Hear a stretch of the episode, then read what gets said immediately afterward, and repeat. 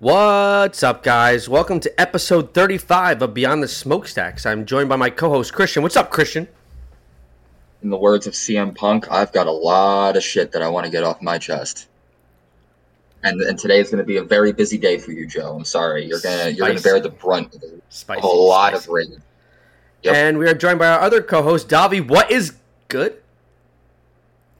Uh, I got the tickets for free yesterday, so That is good. That, that that's what's good. I didn't spend money on like the the fucking Philly game where I want. Hey, Ticketmaster, I want my eighty five dollars back because I didn't pay for that bullshit. And um, yeah, I'm just happy that uh, I went to the game yesterday, even though I I called that we were gonna lose by two goals, and well, Lord and behold, I was correct again. All right. And we have the honor of having our special guest for this episode, Ken Angeles. What's up, Ken? It was good. In the wise words of former guest and fellow third rail member Felix Palau, year. Year. No, no, no, no, no, no. His words are fuck chop cheese. Fuck shop, Yeah, you. He's got two. He's got two Uh, trademark. I had one the other day. I can't be mad. So, uh, Well, oh, never chop mind. I'll- cheese over Philly cheesesteaks. of course, without a doubt. So Ken, we um, I mean, along with all the members of this of this podcast, we're very active on NYCFC Twitter. We've had a lot of interactions on, on NYCFC Twitter, but we've never actually met in person before. So it's nice to actually formally, finally meet you. No, I actually ran into you and the missus at which game was it? I want to say the Atlanta game earlier. Uh, I ran the into last, you. the last, uh, the last uh, home game before this game. Yeah, The last, the last correct, Stadium correct. game. It wa- Yeah, I ran into you guys, showed my love, said thank you for the podcast. It's been a great listen. Appreciate you guys for all you do. Yeah, we definitely we appreciate love whenever whenever someone comes up to us um, at, at the stadium. We, uh, I mean, the the point of this podcast is to give a voice to every NYCFC fan across the board. Anybody who wants to come on and speak their mind and, and speak their truth and and give us their their backstory on, on how they found this club and why they continue to support this club. That's what that's really what the what the point of this podcast is. All, but also it's it's also a, uh, a screaming to the abyss uh, bitch session when we're not doing well, which is I'm assuming largely going to be what today is about. Yeah, Um, no, very, I- therapeutic though. Very therapeutic. Yeah, it is No, therapeutic. I, I, I appreciate it. Like I said, the the nice walks listened to. I appreciate the the back and forth between Christian and Coach. Uh, good times. Davi holding it down really well. Great listen every time. Really appreciate it. Appreciate that, man. All right, so let's get to know you a little bit. Um, who is your favorite current? I know this is this is like a loaded question now because you could just say like nobody, but, but who's your favorite current NYCFC player? Fucking Kit man for making us look so fly. That's all I got right now. Seriously. Yeah. Um, His his man know. his man button's Happy- on point happy though. belated. His man button's on Happy point Yeah. though. Happy belated, Danny. If you, if you Yes, ever for listen to this. But yeah, uh, I I would say my favorite position would probably be a, a wing back. I'm loving Ilenič right now. He's a young stud. Uh, something that we haven't had in the past, a wing back that can cross. I'm really happy with his delivery. Unlike fucking Turnbull last night, like his passes, I'm like, where where were you going with that? I get it. Turnbull is Turnbull. He's a fucking two player, but like I said, Ilenič is holding it down for the wingback position at 18 years old. I think it's remarkable, and he's only going to get better.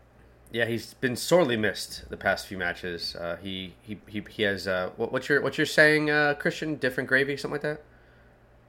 Different gravy. there you go. Uh, all right, so um, who's your favorite all-time NYCFC player? I got to go with the playmaker. Every time uh, the feet touched the ball touched his feet, I would scream, "Let's go, Dad!" Maxi Moralez.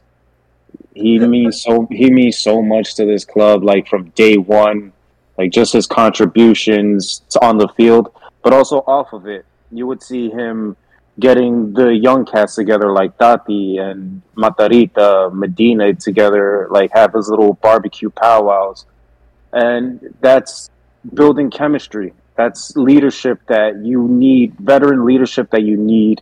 Like, you know, let's kick it outside of the game. Let's kick it outside of the work. Let me get to know you. Let me help you wh- what you can work on the field and things like that. Something that we lack in today's team. We don't have that veteran that just pulls guys to the side like, yo, let's just kick it. Dude, Let me dude, rap, dude, let me they, chat. they were so chill, in, in fact, that fucking Maxi lets Tate cuts his hair. You know what I'm saying? Like culture. There was culture in the club, Well, and I would Maxi provided that by himself. Do you It's think not it's- yo. I'm do you sorry. think it's weird? Do you think it's weird that Maxi never got to wear the armband? I can't recall him ever wearing the armband, which is weird to me. he didn't need it. Like just the the imprint that he left on the field and in the game. Like he his captaincy spoke volumes. Like he like that little body cannot contain such a big heart. Shout outs to Maxi. He's my favorite player ever. So I was, actually I was thinking because uh, uh, currently right now you're rocking a uh, you're rocking a backwards Poku jersey, right? Oh yeah, no, it's a T-shirt. Oh, okay. Poku, yeah, no, you gotta love Poku. He's I've been I've been supporter since day one. The first time I seen the billboard right in front of Grand Central Station, I was like, "Yep, this is my team. I've I'm gonna watch you grow, and this is gonna be beautiful." And since day one, so who, who remembers the "We Want Poku" chants? Yeah. Poku, yeah, So- no, he's and performed. He's our like, our, in all honesty, our cult hero. I he's our cult hero, Yeah. in my opinion. I, I- I can get down with that. So before we get into your origin story, hit us real quick with your all-time favorite NYCFC kit. I would say I got to go with Bronx Blue. Bronx Blue. Bronx Blue. Is we it because of the nostalgia? yeah, we won the chip with it. We won And I also- it. I love I love a nice clean kit. Nothing too much. Like I think it's perfectly symmetrical. Like the little monogram detail in the stripes. It's clean, and like I said, we lifted the cup in it. It's it's always going to be my favorite. But I'm also a fan of the racing stripe. Ooh, That one's okay. that one's clean too. What's your least That- favorite? That, one's clean as well. You, you bozos. Whi- whi- Wh- wh- Which which kit is the is the which kit is the most uh, the most hit, the most beat? I would say was never really a fan of the Gotham kit. Hey. It, it- it's it's bad. Not wild bad about kit. that one. That, it- that, it's that, ugly. that three stripe. Well, it, everyone had it, but that three stripes across the shoulder, I was like unnecessary. So do you want to know? It's, Like, it's a it's a throwback to the '90s because of the 25th yeah, it, anniversary. it, should, it, it should stay there. It should stay in the nineties. Uh, uh, Okay, so so the Gotham kit is my least favorite NYCFC kit of all time. The second least favorite is tied between our inaugural home kit, which was basically just a Man City ripoff, which is terrible, and the Racing Stripe kit. I never liked it. I don't know what it is. I fucking hate that kit, and so many people love it. I'm just like, not for me. Like, like uh, it's just. uh, I like, the subtle detail. The subtle detail is nice. I, Yeah, I mean, listen, I- I'm not saying like it's like it's hideous because I don't think we've had many hideous kits. I actually, you know, the thing is, if you gave me most of our kits, I'd have my defined like top two and and my defined like bottom, but outside of that, it would be like it wouldn't be like a race for like a, which one's less shitty. It would be wh- which one isn't as good as the others. Like uh, I would I would say the rip off Columbia jersey would be our second worst. Oh, I See, like that Like the the gray gray one? one. the gray one's very popular. Yeah, I like It- that I, one. I Yeah. saw a few of them the game last night. I, I, no, I like it. I like it a lot. All right, so I'd rather the first Parley than that one, but Ooh, cool. Nah, Yeah. no, the first Parley is kind of trash. wait, no, the very first one, the one that wasn't the one that wasn't made Yeah, available the, to the very- public. the, very, the very With first one the that was auctioned off. Yeah, that one. Yeah, that, that's my that's my white my white elephant. I've been trying to get my hands on that for since pretty much since the day it came out. Clean. So Ken, uh, hit us with your your NYCFC origin story. Tell walk us through how you found this club, why you decided to be a diehard fan of this club, and why we continue to go to um, Wednesday weekday matches and watch our team lose two games in a row at home. Don't like uh well from previous podcasts, my story's similar to Christian. Uh just been a lifelong Yankee fan. 2014, Derek Jeter retired. I'm like, okay, I don't got much to root for now. And then, like I said, it took me so seeing the billboard uh, right above Grand Central Station. Uh, I don't know what it was, but it was just love at first sight. I was like, this is something I want to be a part of. This is my team. Uh, I'm all for it. And yeah, it was just smooth sailing from there. I remember walking into the Modell's right after getting my Frank Lampard T-shirt. He didn't even step foot, in the country. And I cop that. Yeah, rest in peace, Modell's. But yeah, ever since then, it was like I said, I've just been going to sporadic matches. My first match was actually a derby here in Yankee Stadium. Uh, Tommy McNamara scored our, the first goal, but we ended up losing 3 1. And that game was special because Pirlo made an appearance before he signed with NYCFC. So, pretty awesome moment. Uh, after that, uh, just been a fan throughout the years. The pandemic hit us. Uh, went through a terrible time. Uh, had a baby in the process, but was going through a terrible breakup. Uh, so during that time, I was it was tumultuous, but NYCFC held me down through a tough time. Put all my focus in them. So I was like, cool. I got my God, my kids, my football club.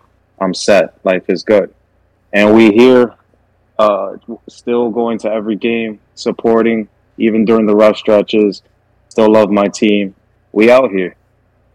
It's, it's funny because uh, you mentioned the pandemic, and uh, I remember specifically like when the pandemic hit and when everything was shut down.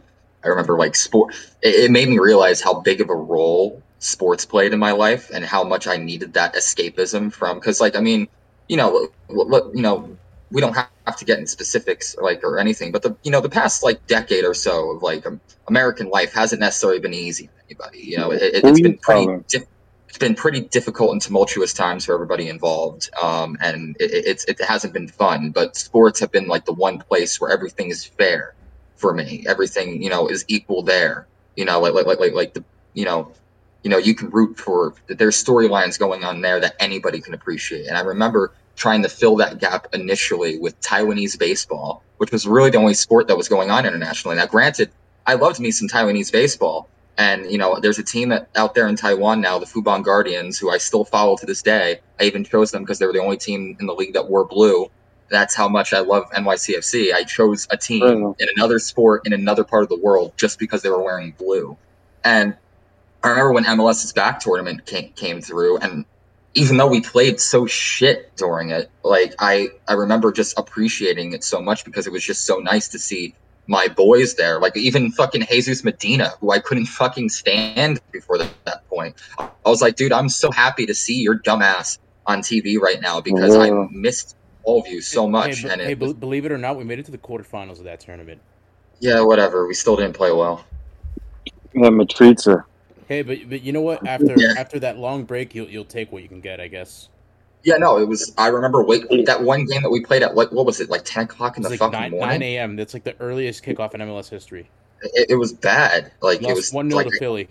We I, needed I, I it though. We needed it though. I hated waking up that early to watch a game and have our guys play a game that early. I oh, thought I, was just... I remember waking up early to watch the Miami game where we where we won 1-0 and I fucking just celebrated that goal. And then, it, and like, I think it was like I think it was like a few, a few days later uh, it was like the LA Galaxy and uh, Houston Dynamo, and LA needed to draw for us to advance, and like they got a penalty like laid on in the 90th minute, and I just fucking celebrated the shit out of that because I knew like we would we would advance, and then we we fucking slapped up Toronto for for Citi Field, so I, that, that just I, made me happy. I remember that game because um, I said that if the LA Galaxy tied that game. I and I was doing this when I was still the managing editor of Hudson River Blue. I tweeted it through Hudson River Blue's account. I tweeted at the LA Galaxy, and I was like, "At LA Galaxy, if you draw this game, we will take Bingham off your hands, the goalkeeper, who is notoriously awful." And then once they actually drew the game, a bunch of LA Galaxy fans came through the pipeline, asking us, asking me to make good on my word to bring Bingham over to uh, NYCFC. I tried to reach out to NYCFC to make it a possibility in fact because I knew it wouldn't happen. But yeah, no, just still fucking I mean, hilarious to this day. Bing, Bingham's looking like a better option right now. Uh, Bingham looks like a vacation compared to what we've seen recently, but I'm pretty sure we'll get into that So I guess I guess now is as yeah. good as good a time as ever to uh, to jump into the task at hand, which is to review the three one loss to FC Cincy midweek on a Wednesday at Yankee Stadium in front of I think eighteen thousand four hundred. Sounds no, about sorry, right. No, actually, no, fourteen thousand eight hundred. I got those numbers mixed up. Fourteen thousand eight hundred in attendance on a Wednesday night at Yankee Stadium to view this three-one loss. Uh, this is now back-to-back losses at home, although there were two different homes: one at City, one at Yankee. Um, we are now four one and one during the regular season, MLS regular season all time against Cincinnati. This is our first regular season loss to them. I know that we just lost to them away in the U.S. Open Cup, but in terms of MLS, we are now four one and one. Um, in terms of our record, we are uh, we have no wins in the road, five losses, three draws. At home, we have four wins, two losses, one draw. We are now 14th in the East with an overall record of 4 7 and 4, sitting on 16 points and a negative 5 goal differential. Um, so, what were the vibes going into into pregame? Uh, Christian, I know from uh, the group text, I know that you were you were in the Bronx pretty early uh, to to kind of uh, be able to pregame and, and get ready for this match. I know me and Davi kind of showed up about a half hour, uh, 20 minutes before before kickoff. So, what, what was it like pregame? What was the environment? What was the atmosphere like around the stadium? Because I know with it, be, with it being a Wednesday, the, those games are usually lightly attended because it's difficult to get there after work, even with the 7:30 kickoff. So, uh, to kind of talk about what what pre-match was like in the area. So I went to the bodega pretty early. I got there around 5:30, so roughly, so pretty much two hours before kickoff. Uh, and I couldn't speak much to the atmosphere around the stadium because this is like the first time where I was actually in the bodega until about like 10 minutes until kickoff. Uh, I, we waited as long, me and people who I was hanging out with waited as long as possible before we went into that stadium. Um, the vibe, I mean, the vibe was all what was what you would expect from you know an NYCFC pregame at the bodega. Everybody's vibing, everybody's happy to see each other. You know, everybody's you know just stoked to be ready to support their team. However, when it came down to predictions, you know, I had a lot of people coming up to me like Paul, like telling me that they were not expecting points tonight, uh, and were would be happy to get a point. Uh, it wasn't so in terms of like the vibe itself. I mean, it was okay, you know, but like in terms of like the our feelings surrounding the match uh, and how that and how everything would play out, it wasn't very wasn't very optimistic. And once you got into the uh, into the into the stadium and uh, and you got settled into the supporter section, you can tell that something was amiss. Um, uh, we didn't have drums in the supporter section. That's I don't. That's neither here nor there. I don't really feel. I feel like it's my place to get into that. Also, there's conflicting information about why there weren't drums in the supporter section. So I also don't want to speak on anyone's behalf, especially when I'm not in any way affiliated with any of the supporter groups who bring drums. So I don't want to get into that, but I could tell that there was just an air of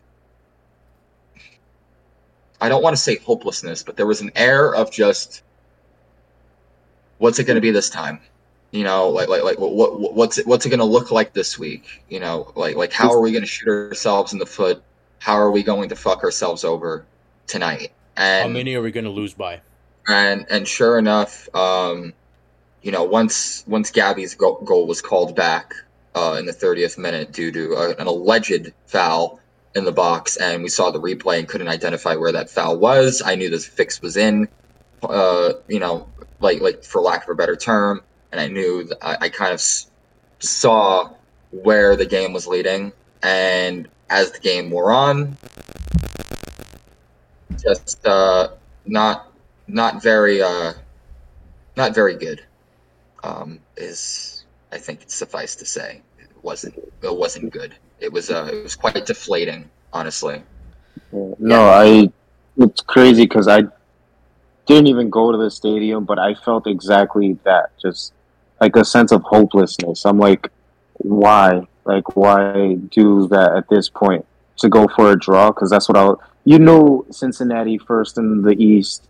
What we're getting into, Luciano Acosta's just a different nut. But like, it, I do see that sense of hopelessness. Like, what are we doing this for? Just and this was this was a bad loss. This hurt so much. Like, I, I felt that though. Yeah, so uh, uh, Davi and myself were posted up in 226, which is about midfield in the second level. Um, Christian obviously posts up in the supporters section, and uh, I mean we got to the stadium about thirty minutes before kickoff, and uh, I mean it, obviously it takes a little while. It always takes a little while for the most part for the supporters to kind of matriculate in and get settled. Um, and then it was it was just very noticeable that it was it was pretty light. Uh, the, the supporter section was not packed to the gills. It was it was noticeably light. Um, but there was no drums, nothing that made noise. Um, even the the chants that, was there was there even um, Christian, you can answer this. Was there any capos in the in the in the, in the supporter section last night? So, so last night it seems like it, the City Boys, which are the youngest SG, uh, were the ones that were primarily getting uh, stuff going. However, there would be like a lot of conflicting energy, but because like there's no drums, there's no tempo. People on the on one side of the supporter section are off or off not off key but off beat and saying words like either like a, like a few seconds early or a few seconds late. They're uh, anyone who's seen um, uh, what's the movie about the drummer going to school? Um, whiplash will know uh, uh, what, what, rushing dragging. There was a lot of that in, in the supporter section. Also there was seemed to be conflict over even what songs to sing at some point. Uh, just a, a lot of uh like I, I don't want to besmirch the uh the supporter section because honestly, they were kind of served the shit sandwich last night. Not only are you dealing with a team that's seemingly in free fall, you're also dealing with an unknown situation. Like we don't know what's going on with uh, why there weren't drums there on this day. I um because because there's conflicting reports right now. One report says that it was a uh, it sa- says that it was a, a protest, and one said that there was just because it was midweek, some people couldn't make it, uh, and so I, I don't know. I don't want to say anything because I don't want to throw stones. I, I I have no beef with anybody in the supporter section. I have to live amongst these people. Yeah, so, I mean, but like, I was just being inquisitive yeah. because uh, obviously, if you were active, we're, we're recording on Wednesday, the day after the match. If you were active on social media today, whether it be Facebook or, or Twitter, um, Jonathan Sanchez was definitely leading the charge in terms of posting on Facebook and their sports group asking like he wanted answers. He wanted to know like why was there no drums like what he wanted to know like what like what was the reason why there was no environment at the match last night um so yeah so with us being um, sitting sitting in 226 we we had a, a pretty clear view and also we're relatively close in proximity uh, to um, to the uh, where the away uh, supporters sit at Yankee Stadium, which is also in the second level, but it's more behind the goal, um, the other goal. Um, there was, I mean, at the start of the game, there was maybe like five, eight of them over there, and then somehow towards the end of the game, I guess other fans who were kind of around the stadium kind of found their way over to that section. So by the second half, there was probably like 15 of them, like maybe, um, over there. Um, but they were, I mean, for being a very, very small in number, they were, they could be heard. They weren't silent. They were singing, and they could be heard from where we were sitting at the half line. Um, and I mean, I'm, I'm, I'm over there looking at them, and I look over at us, and I'm just like, we're really not going to like answer, or like we're not going to like drown them out with our noise. Um, now, honestly, I, I, can't I can't speak upon anything supporter section related because I don't sit there. So I mean, if, if I'm not if I'm not involved in it, I can't speak upon it. But it, it, it was optically um, from a from a person who sits further away and enjoys the environment of the singing and the, and I I mean obviously I, I join in, but I'm not over there.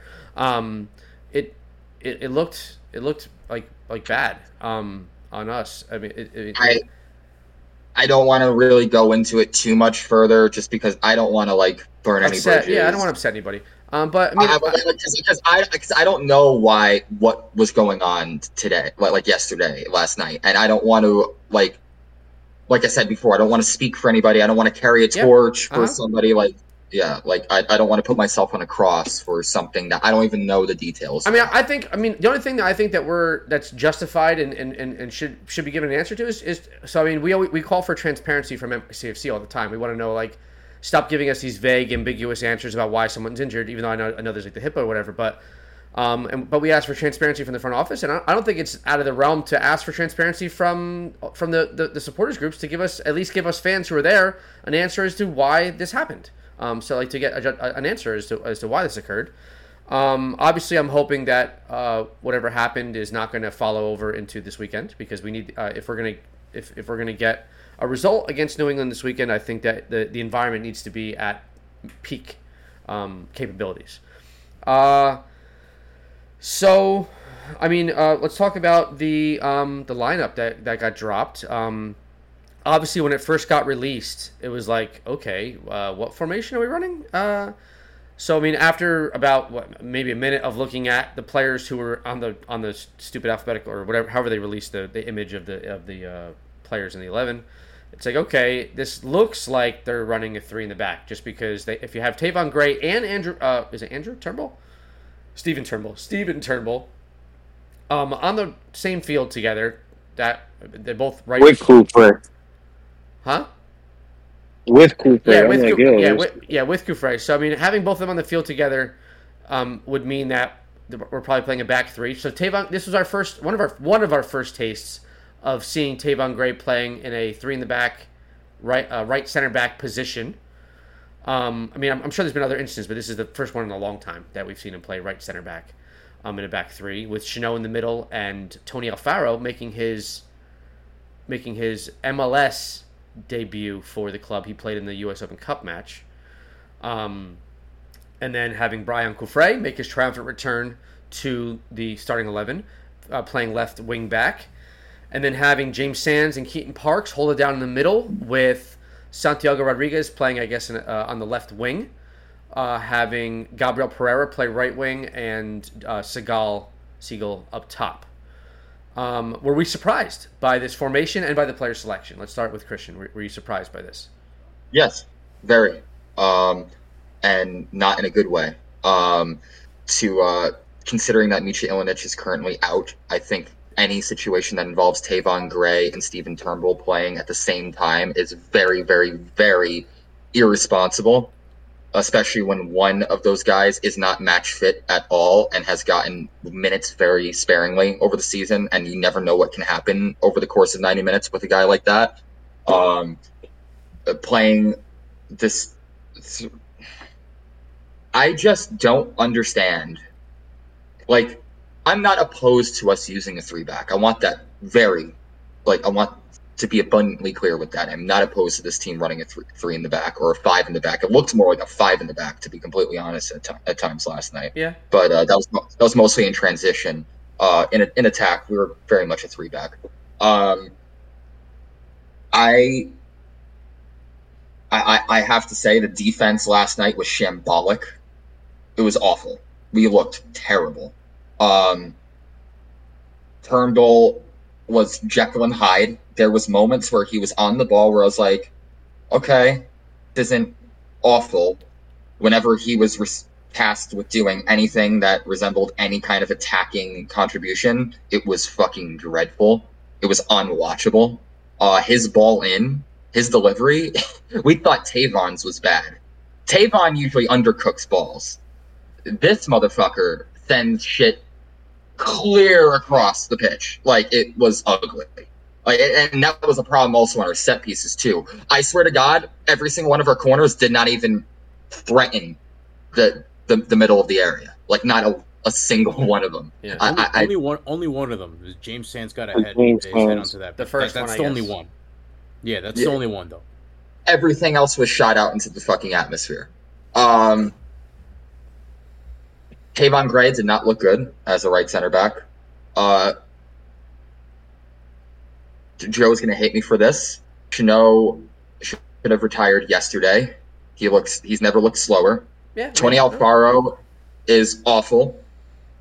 Um, Braian Cufré, believe it or not, was the standout in that back five, and I honestly don't understand why not just listen. If you want, if you want to give Turnbull a run out, that's fine. Use him as an out and out fullback and a four back in this kind of game, like like and, and have Alfaro and Chanot as the as the as the two center backs, and have Braian Cufré as your left back, and and shore up that midfield. I felt like we were we were very weak in in the this is I mean this has been a theme over these last seven games, but I feel like we were very weak in the attacking third, and I felt like there was a big gap in between the central midfield and where our attackers were primarily positioning themselves on the pitch in transition. I felt like there was like not necessarily a lack of a ten, but there were I mean, yeah, you'd say a lack of a ten. There was nobody filling that space in the middle. Uh, it, it felt kind of just slapped together. Um, uh, Keaton Parks, I hate to say this, but he's been bad this year. He's he's lost something, which is one of the reasons why I'm going to get into my um, obligatory Cushing rant later. But no, I just I, I was not impressed with this lineup at all. I thought it was a very very poor lineup choice selection, which has been one of my primary issues with Cushing. It's not just the tactics; it's the it's the team selection. Like I think the team selection's also been bad. Um, Matt Freese, uh, I was was one of the moves that I agreed with. Um, were you, su- were, you, were you surprised by it though? Were you surprised it actually came to fruition that he got to yes. start in this game? Yes, and even though he was in my prediction, but that was mostly just out of desperation because if you listen back to that podcast, not 15 minutes before that, I'm saying it's not realistic to expect that Barraza is going to lose his spot.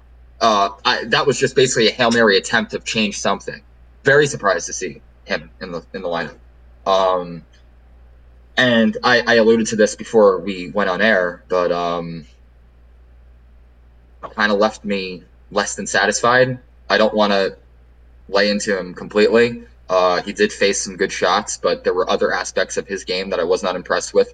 Uh, namely, the uh, his ability with the ball at his feet uh, was not very good. Um, Barraza's hasn't been great either, but I will say that Barraza has edged him out in that regard.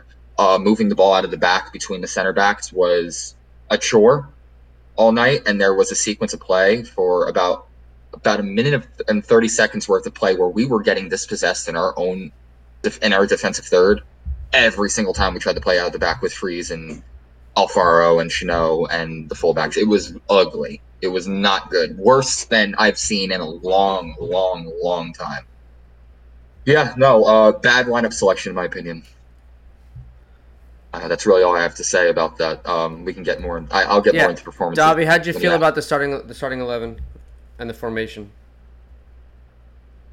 No, I mean, uh, like, uh, I arrived at the stadium, and then I, I arrived um, uh, to your section, and we just sat for the whole game. And I'm like, like, and I asked you, like, what the f- like, what is he running? Like, I I have no clue, like, what the formation is, and I and I don't know how early or how uh how early you got to the stadium. I don't know what time. I don't know, like, uh, if you were able to see like the shape uh, of our lineup, but like b- before then. But it, I asked you, and you were like, like, uh, I, I, I don't know, I don't know the formation either. Like, I'm trying to like find out the formation, like that that he's actually running, because FotMob had it as like a four two three one, or something like that, and um.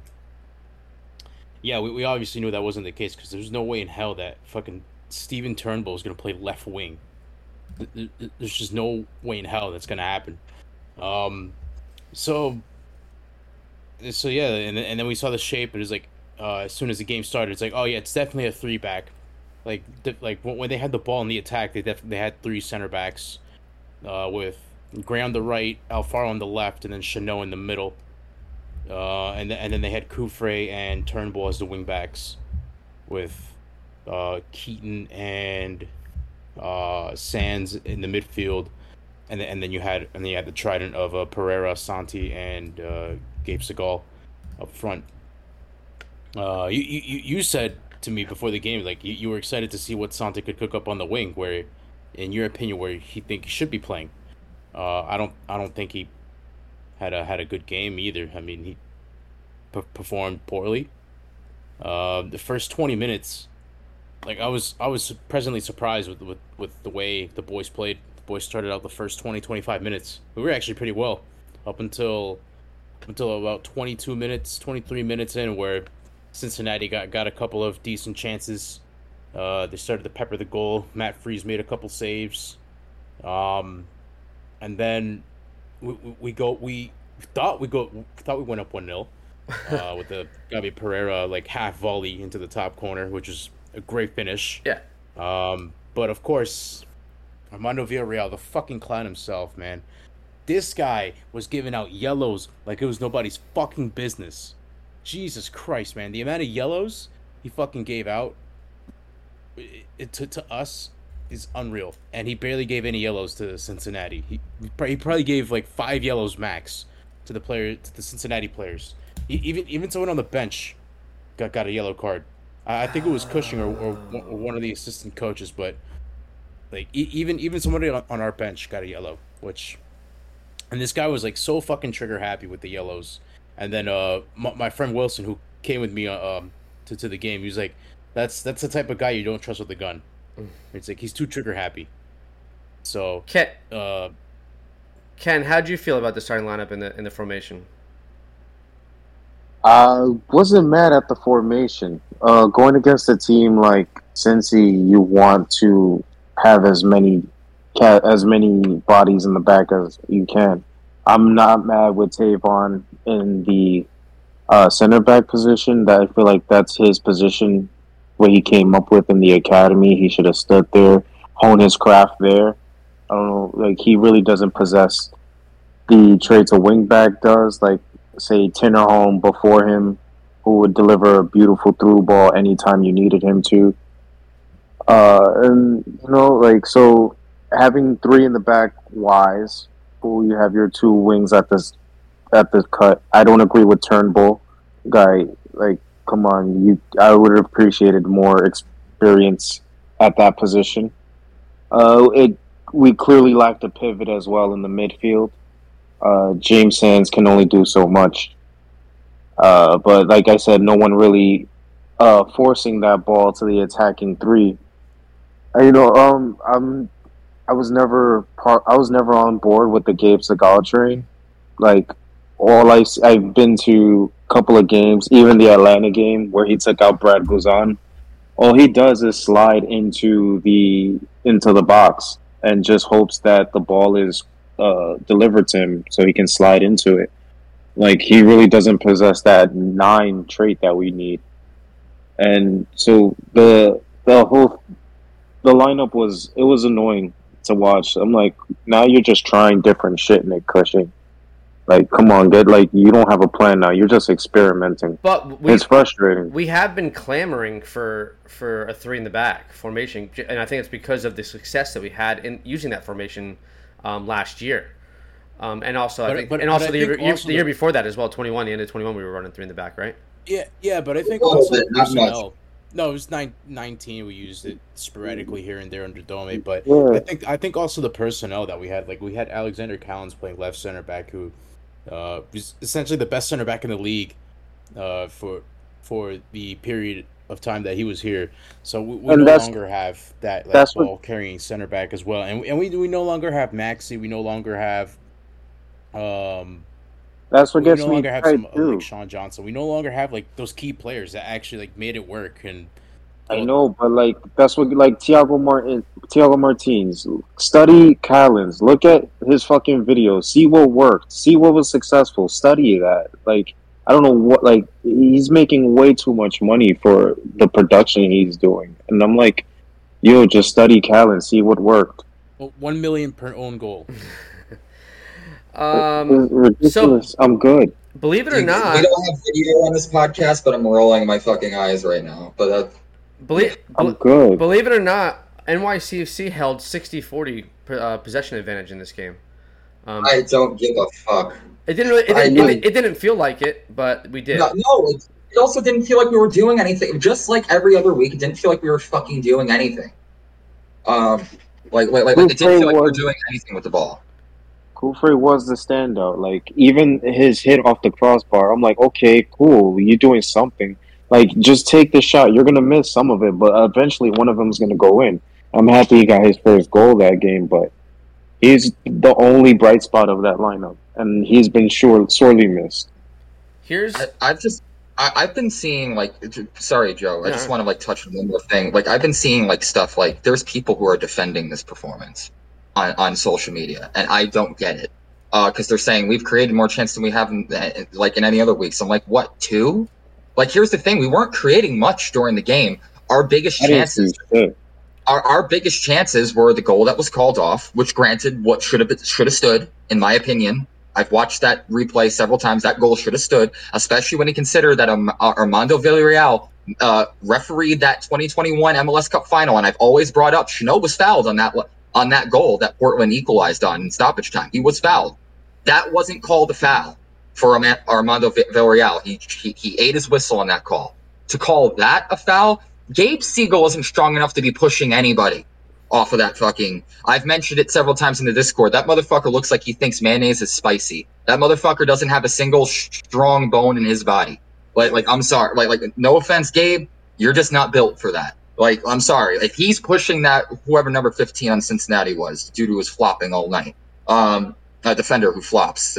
Pepe, anyone? No, I think, Um, I think it was Mas- Mascara and Nwobodo. One, of- one of No, no, I'm. I'm comparing him to Pepe. No, I'm saying- I'm saying who it Yeah, it was it was, mas- it was mascara, Mascara? that was being Yeah. I've never seen a defender flop that much in my life. But um, yeah, no, th- that should have stood. And even like, and the Cufré goal, but even the Cufré goal, that's a fucking cross to a left back, who has scored what in less than five goals his entire career.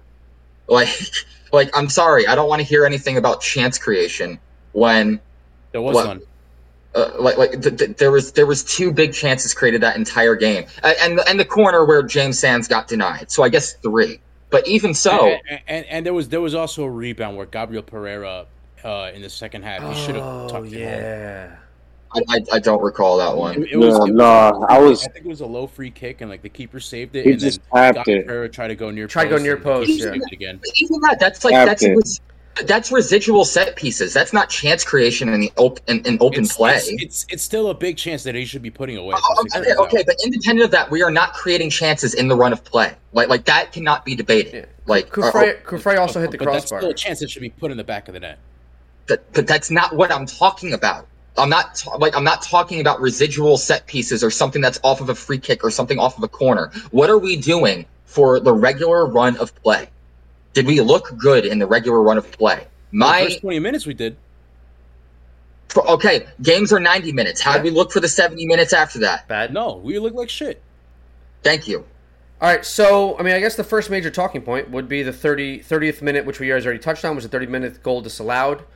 Um, I thought it was. I thought it was. I mean, it looked ve- relatively innocuous. Uh, the ball gets served in, it gets flicked on. Gabby comes through with his Gabby trademark left uh, left foot touched by God, far post. uh, side, I guess it was like a half volley or full. I, I don't know. Anyway, he puts tucks inside netting, and we all jump up and celebrate like, oh yeah. And then all of a sudden, we're like, wait, what the fuck are they doing? Like, what, what's going on? What is this ref doing? And then all of a sudden, he puts the ball down and just points. I'm like, I'm like, what do you? So you're not even gonna go to VAR? Like, so here's here's my problem. All right, so I, I was on. A, VAR should not be. It should not re-referee a match, but I feel like there are some referees that have a bit of a like "fuck you" ego that refuse to admit that maybe they didn't get the call correct and are very hesitant to utilize VAR because I feel like it, I feel like in their mind they think that oh I- th- this is going to prove me wrong. I don't like being proven wrong. What I saw was real. What I saw was right, and and that's what, like it's like it's like that old person mentality where it's like no you can't tell me I'm wrong. I, I, I, what I saw was what I saw and it was right. And they, they have like a, a an ego where like I'm not going to VAR. Even no matter what, Some- no matter what they're saying in their ear, like, "Hey, you should check this out." Like, no, fuck that shit. I'm not checking it out. So, I saw what I saw. Somebody somebody brought something up, and I cannot confirm nor deny it. Um, uh, because I, I haven't watched watched the game back. I just I couldn't fucking bring myself to do it. Um, today. Um, just I wasn't going to ruin my day. Um, somebody. So what what have I always said about refereeing in, in MLS Joe? Like like what do I always tell Davi whenever he starts talking about like agendas or something like that? What what's my phrase that I usually go to? It's um, why why imply oh yeah, what is that? fuck? Why- What's, what's the why word? Why, Why imply maliciousness when There we go. incompetence what when incompetence will do? There we go. Maliciousness. That's the word. Somebody brought to my attention that Armando Villarreal might have been being petty because he and Gabby Pereira apparently had a series of disagreements and arguments and drawing back and forth prior to that goal, and he might have used that as a fuck you against Gabby. I can attest to that. I don't want to put the tinfoil hats on. if that's true, then this is one ch- one time where I'll grant the maliciousness argument. And if if so, and if that and if it's true, that man should should, be be, should be stripped of any ability to to referee any professional game if his ego is that. And also, I've noticed he's a very small guy, Armando Villarreal. He's not a very very big guy. Uh, even Gabriel Pereira like looks pretty normal size compared to him. He might have a Napoleon complex. I wouldn't be surprised, as a lot of people in authority do.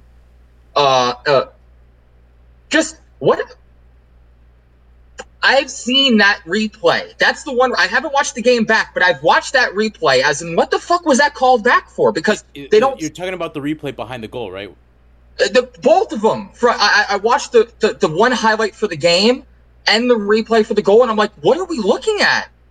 Like, where's the foul? That is the softest foul I've ever seen called. And, and it's not even like Gabe Segal pushes him to get a head to get the flicked header to Gabi. It's like the, He the just has his defender hands heads it on for him. him. The They're just going up to the ball. There's nothing. Ken, what did you think? What did you think? Did you see the play? Have you watched it back? Or, Yeah. So if you haven't, you went to the game. Tell me what. Tell me what was up. Or yeah, Se- several times I seen the replay. I'm like, okay, he had like Segal had his arm on his back. It wasn't a push. It was a flop. Clear. Like he clearly went for the ball, headed it, and like he put on the little crying act at the end, like on the ground sobbing, but pathetic. Like that was un like terrible call, terrible call. But you saw throughout the whole game. And like Davi said, he just went trigger happy with the cards right after that. the, the officiating was Um, particularly bad in this game. This was a Yeah. really bad, badly officiated game. I still. Yeah, this is gonna sound funny. I still two think- games now that's badly officiated. I yeah, still no. think- I might say that the officiating. Ah, I don't even know if I can say the officiating during that Philly game was worse. This was pretty bad. This was Nah. pretty bad. No, Like, no, you- you, you, can't, you can't, you can't Dude, I Philly one was I worse. hop This one- this I hopped up shit. out of my seat. Davi can attest this. I hopped up out of my seat and I was like, I was like, this is like fucking Oprah. Like, you get a card, you get a card, you get a card. Everybody gets a fucking card. Like, it was like Nah. every the whole in the second half. In, in the second half, every single tackle, every single foul in the second half turned into a yellow card for NYCFC. Every single foul. I don't think there was one foul Every- in the second half that wasn't was a yellow laughing card. Everyone was laughing. It was We're, we're skipping. Uh, Like, and then and then like you you see it later on the the final goal that led to the PK. I mean the final foul that led to the PK. th- Clearly initiated by the defender. Initiated by the defender. Go to VAR. Look at it. Clear as day. Alfaro was not in the wrong. That that that fucking that's the dagger. Well, so thirtieth minute, that goal gets disallowed. Like that, and that, like the stadium was like, the stadium like there was a roar. Like when we scored that goal, it was like fucking finally. Like we, we had the lead. Yeah, Like I was like, there. We're against Cincy. We have the lead. Like fuck yes. Like Gabi scores a goal. Gabi's gonna put the team on his back. And then like the, then there was like what a couple minutes of like and I was like what the fuck are they doing? Like just bring the ball to the center the only- circle. it was the only time when the when like the supporters were like completely united like all night in in like just like thinking like what the fuck is going on like this referee like the boos were the loudest thing tonight like like yeah it was bad So then Yo, we've had What? tons of goals disallowed this season. Tons, i.e., all of Matias Pellegrini's goals. But this one hurt the most, like because it wasn't. It was legit a goal. And So- it might have been the difference in this game because it's the first goal of the game Yeah, exactly. The first goal is so fucking important. So important to get the first goal.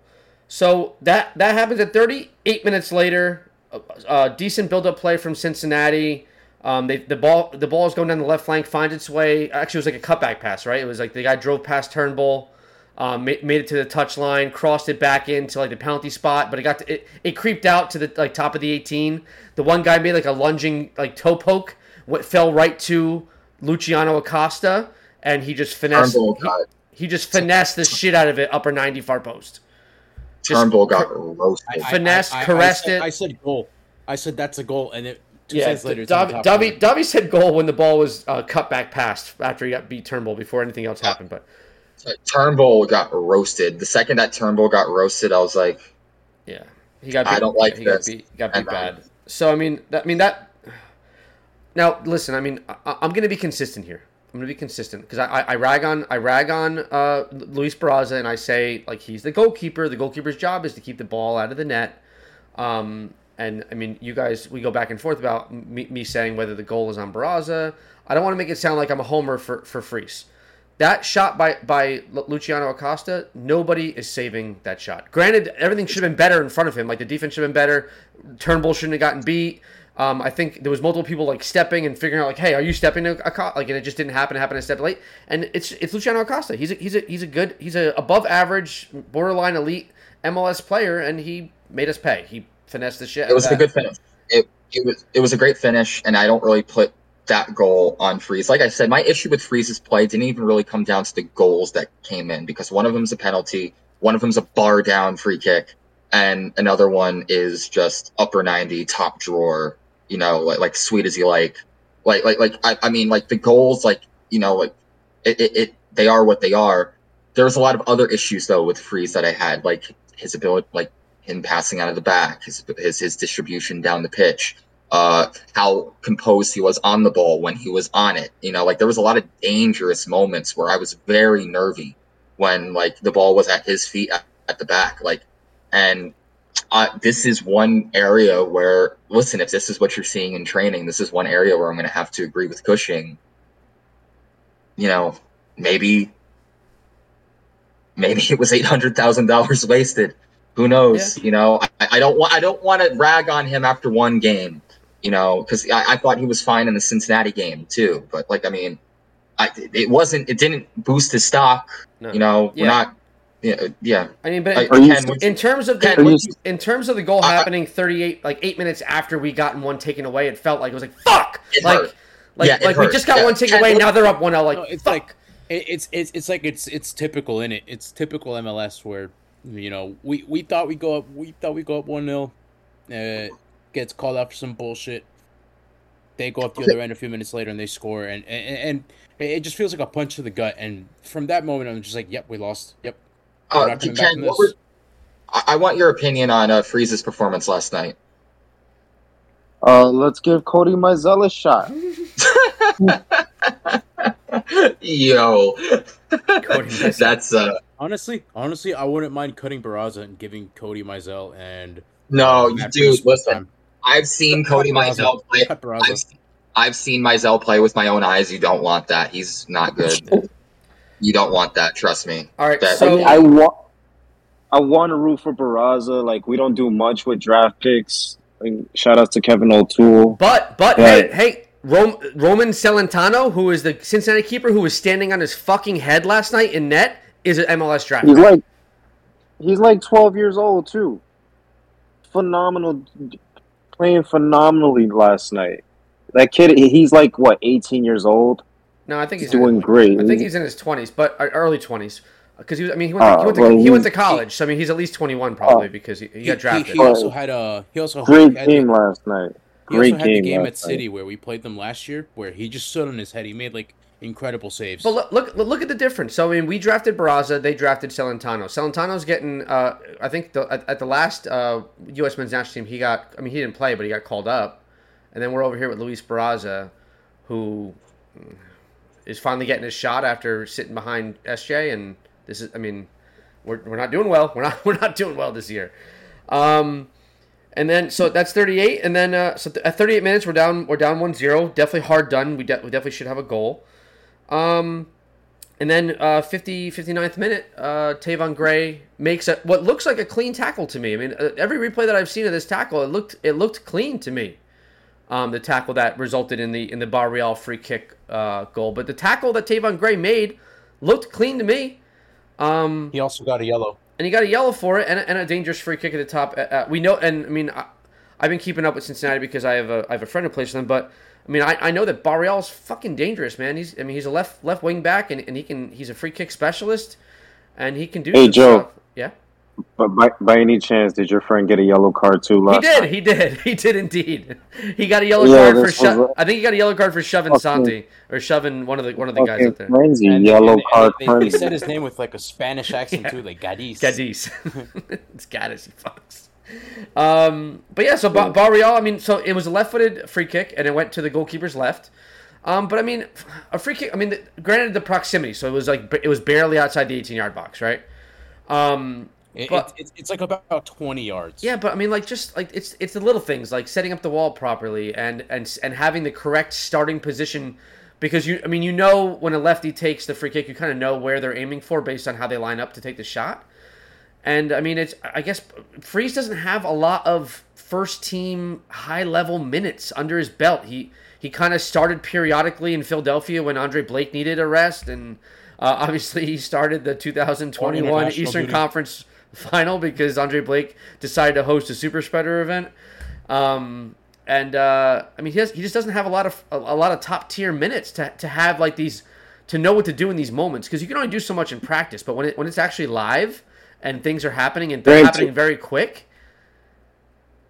Granted, Joe, we we're terrible when it comes to set pieces. Just as Zelarayan, Yeah. you get cooked every time, and it's And we so still, we still got to play him twice this year. Yeah.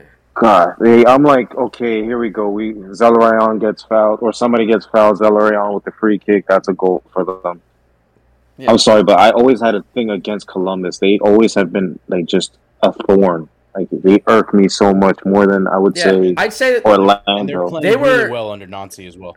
Columbus was like what they were. there. Columbus was in the beginning stages of what Philly is now because of the playoff thing. Like Columbus kept Columbus knocked us out of the playoffs, and and then the whole Zelarayan shit. But They anyway. got their chip. though. Yeah. But anyway, um, so 59th minute, Barreal free kick. That and then that's like where like now we're down we're down 2-0, like at home, and like we, we feel hard done. We probably should have had a goal already. Fucking another set piece goal uh, uh, conceded. Um, but then I mean, pr- so I have to commend them. Good response. 59th minute, we go down 2-0. Uh, 64th minute, um, of all people, Alfredo Morales serves in a ball to Braian Cufré, who's our left wing back, who's he, found and he trivela did too. found his way found his way into the 18 yard box and kind of just heads it on far post, beats Celentano. It was it was kind of out of the blue. I mean, it, did, it didn't feel like it was coming at the time, um, but Like, they after after we scored that, you, you turned to me. You're like, that that's a real left back. Fuck Kevin O'Toole. no, no, no, like it, it was definitely against the run of play, but uh, it it came, like I remember it coming off a throw in, very nifty outside the foot cross delivery uh, from Alfredo, who's been And, and and the ball was like, and the ball bounced as, as he hit it as well. yeah, Great it- it- pivot. Bounced and he just, Great like, trivela pivot. uh, like like Pivot midfielder. Alfredo's been poor this year. I, I like let's just call it what it is. He has not been good this year. He's granted he's been hurt a lot and has seen limited minutes. What minutes he has seen, he's been a shell of what we're accustomed to seeing him in terms of quality. Great ball, but once again, I'm talking like we're talking about a defensive midfielder crossing the ball from a wide area to a fucking left back. Like, like this this team is fucking broken. Like like this we are living in the fucking in Stranger Things upside down. Like it, it, it's just great goal. We're in a stimulus. Uh, like great great goal. Like and uh, listen, I'm not gonna lie. After that second goal came in, I have never left an NYCFC game early in my life. Uh, every single game I've ever You been left to. the game after that goal. Uh, no, uh, wait, time. Hold your horses, Buckaroo. I was considering leaving, and I was out actually outside of the supporter section at the top uh, on the concourse, talking to Felix right before that goal came in, and I kind of just went like this. I didn't. I didn't cheer. I didn't celebrate. I kind of went. I kind of got a little interested because I was like, "Listen, I," and then the penalty came in. Oh, well, I mean, Joe will allude to that in a second. Then what ensued happened, and I was I told myself I'm leaving. I left the supporter section. I went to where the center field area is, where um, you know that uh, where the batter's eye is for the Yankee games. I, it used to be the Mohegan Sun like like hangout there. I don't know what it's called now. Uh, but like right there on like one of those like terraces that like are on either side, which is your like standing room only. And I ran into one of my buddies and hung out with him for the rest of the game and decided not to leave. That was Well, The second half. The second half of this game was not fun no. at all. Well, for multiple reasons. Um, so Cufré scores at 64, brings it back 2 1. All right, and you kind of get, I mean, like you said, you kind of get perked up. You're like, okay, like maybe this is one of those games where we fight back and get a get a draw that feels like a win because we, we had to come back from from a deficit. Or maybe even a comeback win. We've seen those Yeah, before. Remember maybe. the two 0 Remember the two. Remember when going down two 0 to Toronto at Citi Field last year, and then we scored five goals and almost let them back into the game, and then that won was the that game was a 5-4. fucking insane game. That Yeah, game yeah, was nuts. yeah. That was we were fucking good. fucking wild. That was GP's coming out party. Yeah, I think that that was- was GP one of GP's first touches on the ball, and it was a fucking. s- Ma, that goal far Yeah. post was gorgeous. that game and, was insane. Yeah, insane. Oh, that was, I brought my cousins to that match. So we score. Yeah. Cufré scores at 64. We're like, okay. And then six minutes later, the ball's going like out for, like it's bouncing. It's in the air. It's at about waist level, and uh, I mean, Alfaro just tries to like hoof it, um, but it was it looked like it was just going out of bounds. I don't know if it was going out for a corner or a goal kick, but it, um, just I mean, and uh, uh, who was it? Badgie was it was Badgie the one that got there? I think it Cincy? was. I think it was 15. That bitch again, wasn't it? Mosquera? I don't know. I don't know if it was Mosquera Yeah, or Badji. Yeah, it was Mosquera. It was Mosquera. Yeah. All right. So I mean, the ball's bouncing, and and uh, Alfaro's trying to trying to volley it and, and just kick it to high heavens, get the hell out. And uh, he's a step slow uh, in his wind up, and uh, the the, the uh, and number fifteen from Cincinnati, he sticks a leg in uh, to try to toe poke it away or whatever. Which I don't know where he's toe poking it to because the, the sideline's right there, or the, end line, the touch line is right there. Uh, he gets it. He touches the ball, um, but uh, Alfaro swings like like he he swings like he's going to kick the ball, but the ball's no longer there because it got poked away. And he uh, follows through with the, follows through with his kick and straight up like almost borderline kicks the uh, pick kicks uh, uh, Mosquera in the nuts, um, and he flops down like he's been shot by a 12 gauge.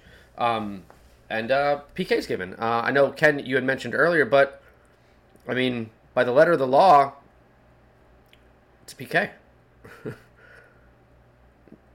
I mean, It was an you gotta blame you gotta blame Alfaro just as much as the ref. Yeah. Like Alfaro clearly didn't know what he was doing.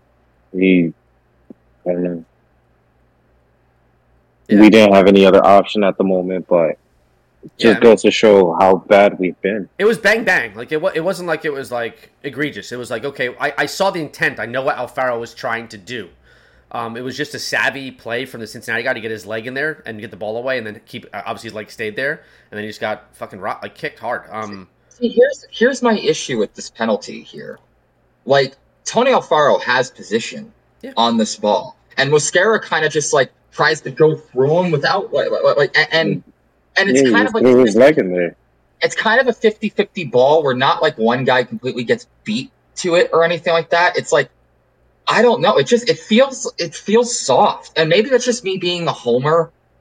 But like I'm looking at this replay right now. I've repeated it like over and over. I almost have it on a loop right now, and, I'm looking at it as we speak, and I'm just like, this is just such a sell. Like like like like like I, I, I don't know. Like once again, like the thing is, if this is a penalty, is Gabe Segal not have a case for a penalty last week? If this is a penalty, like, like wh- where's the fucking line? And that didn't even go to VAR.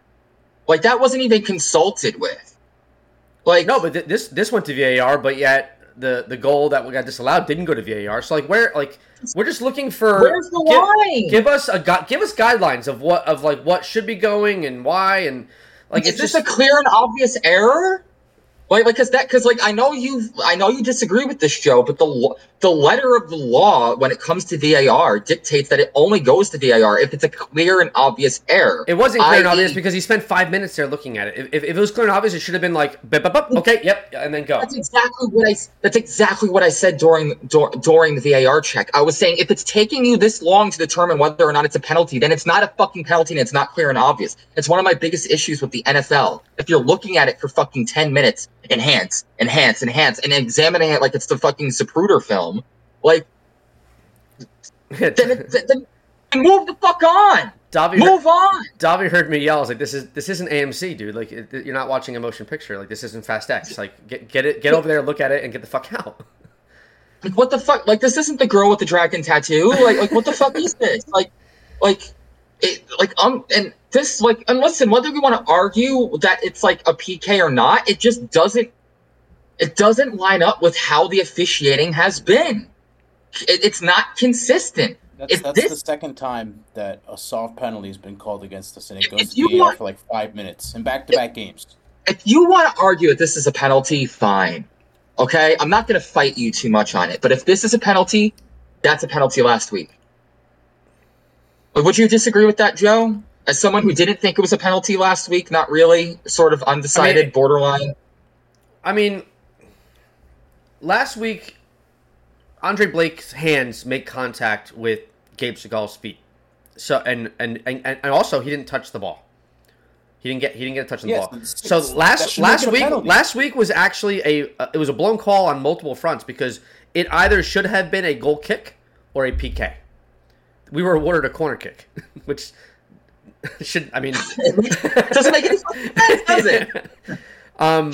So yeah, I mean, if, if they're, I mean, by the letter of the law, if you don't get ball and you get man, it and and and, it, it's it's a PK. So I mean, uh, Andre Blake touched. Uh, I mean, I, granted, Sig- I think Segal did a good job of selling it, but um, but it should have It's been. a P- still a foul. it, should, it was a foul. Yeah. Yeah. it was a foul. Should have been a PK. So then this, then if this was a PK, then that should have been a PK.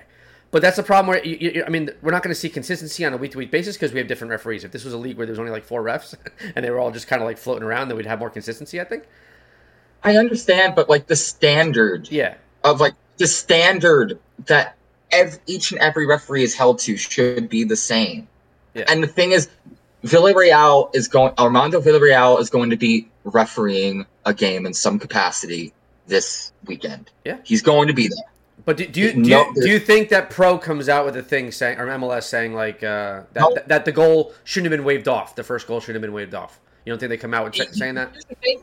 A, I don't think that they're going to do that because I don't think it's as big of a deal right now. We're, we're not late in the season. We're like we're like like where like teams are like scrapping for position. But B, I think even if they did, it would be no. It, it wouldn't be any consolation to me. I don't want to hear that you got it wrong after the fact and the result stands. It does nothing for me. Like like like we're not talking about like a situation which you can retro- retroactively correct a wrong. Like like we can't we can't call everybody to the field and say, "Listen, we got this wrong, so we're gonna fucking go with a PK right now and see like if, what happens." It's it, it's of no, it it it, um, this is a fucking terrible movie, but it goes in. Has anybody seen The Punisher with Thomas Jane as the Punisher? It goes into Howard Saint's thing uh, when uh, when Mickey says uh, uh, the guy who organized the meeting was Otto Krieg, and if it's any um, co- if it's any comfort to Howard Saint, he's dead too. And then he comes in, he's like, no, it's it, it, it, doesn't provide me much comfort. As a matter of fact, it provides me no comfort at all. What I'm really concerned is why my son was caught up in the middle of this and why he's dead right now. My concern isn't that you fucked it up and you want to admit that you fucked it up. My team is is light in points right now, and I'm not blaming it all on the referee because, like I said before, there's a lot of tactical fuckery at play right now that I think has played into this terrible run of form. One stinker from a referee, or even two stinkers from referees, doesn't excuse seven games of just shit. And you can't give me the points back. So go fuck yourself with like consolate. Not not you, Joe, but bro, Yeah, know. go fuck yourself with your cons with your consolation prizes. I don't need to hear your. I don't need your fucking sympathy. I don't need your apologies. I need you to It's get not it. gonna. It's not gonna change anything in the table. I mean, we're, we're still second from bottom of the East. It's not gonna change anything need- at this point. I need you to get it right when it when it it matters, not after the fact. Anybody can get it right after the fact. Yeah. You know, So- Uh, it's like Seinfeld. Anybody can just take a reservation. The important part is holding the reservation. That's the important part. That's what we're talking about right here. Amazing show. Yeah. Sorry, Um, Ken. What do you think? What do you think? Would you be? a- Would you be? a- Sorry, Joe. I I just want to get Ken's take on this. What- You're not. You're not you- wrong. You're not wrong Would, at all. would you feel better if Pro came out and said that they were wrong? It wouldn't make a fucking difference. Like, like at Doesn't this, matter like, at this point, does it? yeah, no, it's not even that. But like, we're what halfway into the season. Like you said, super light on points.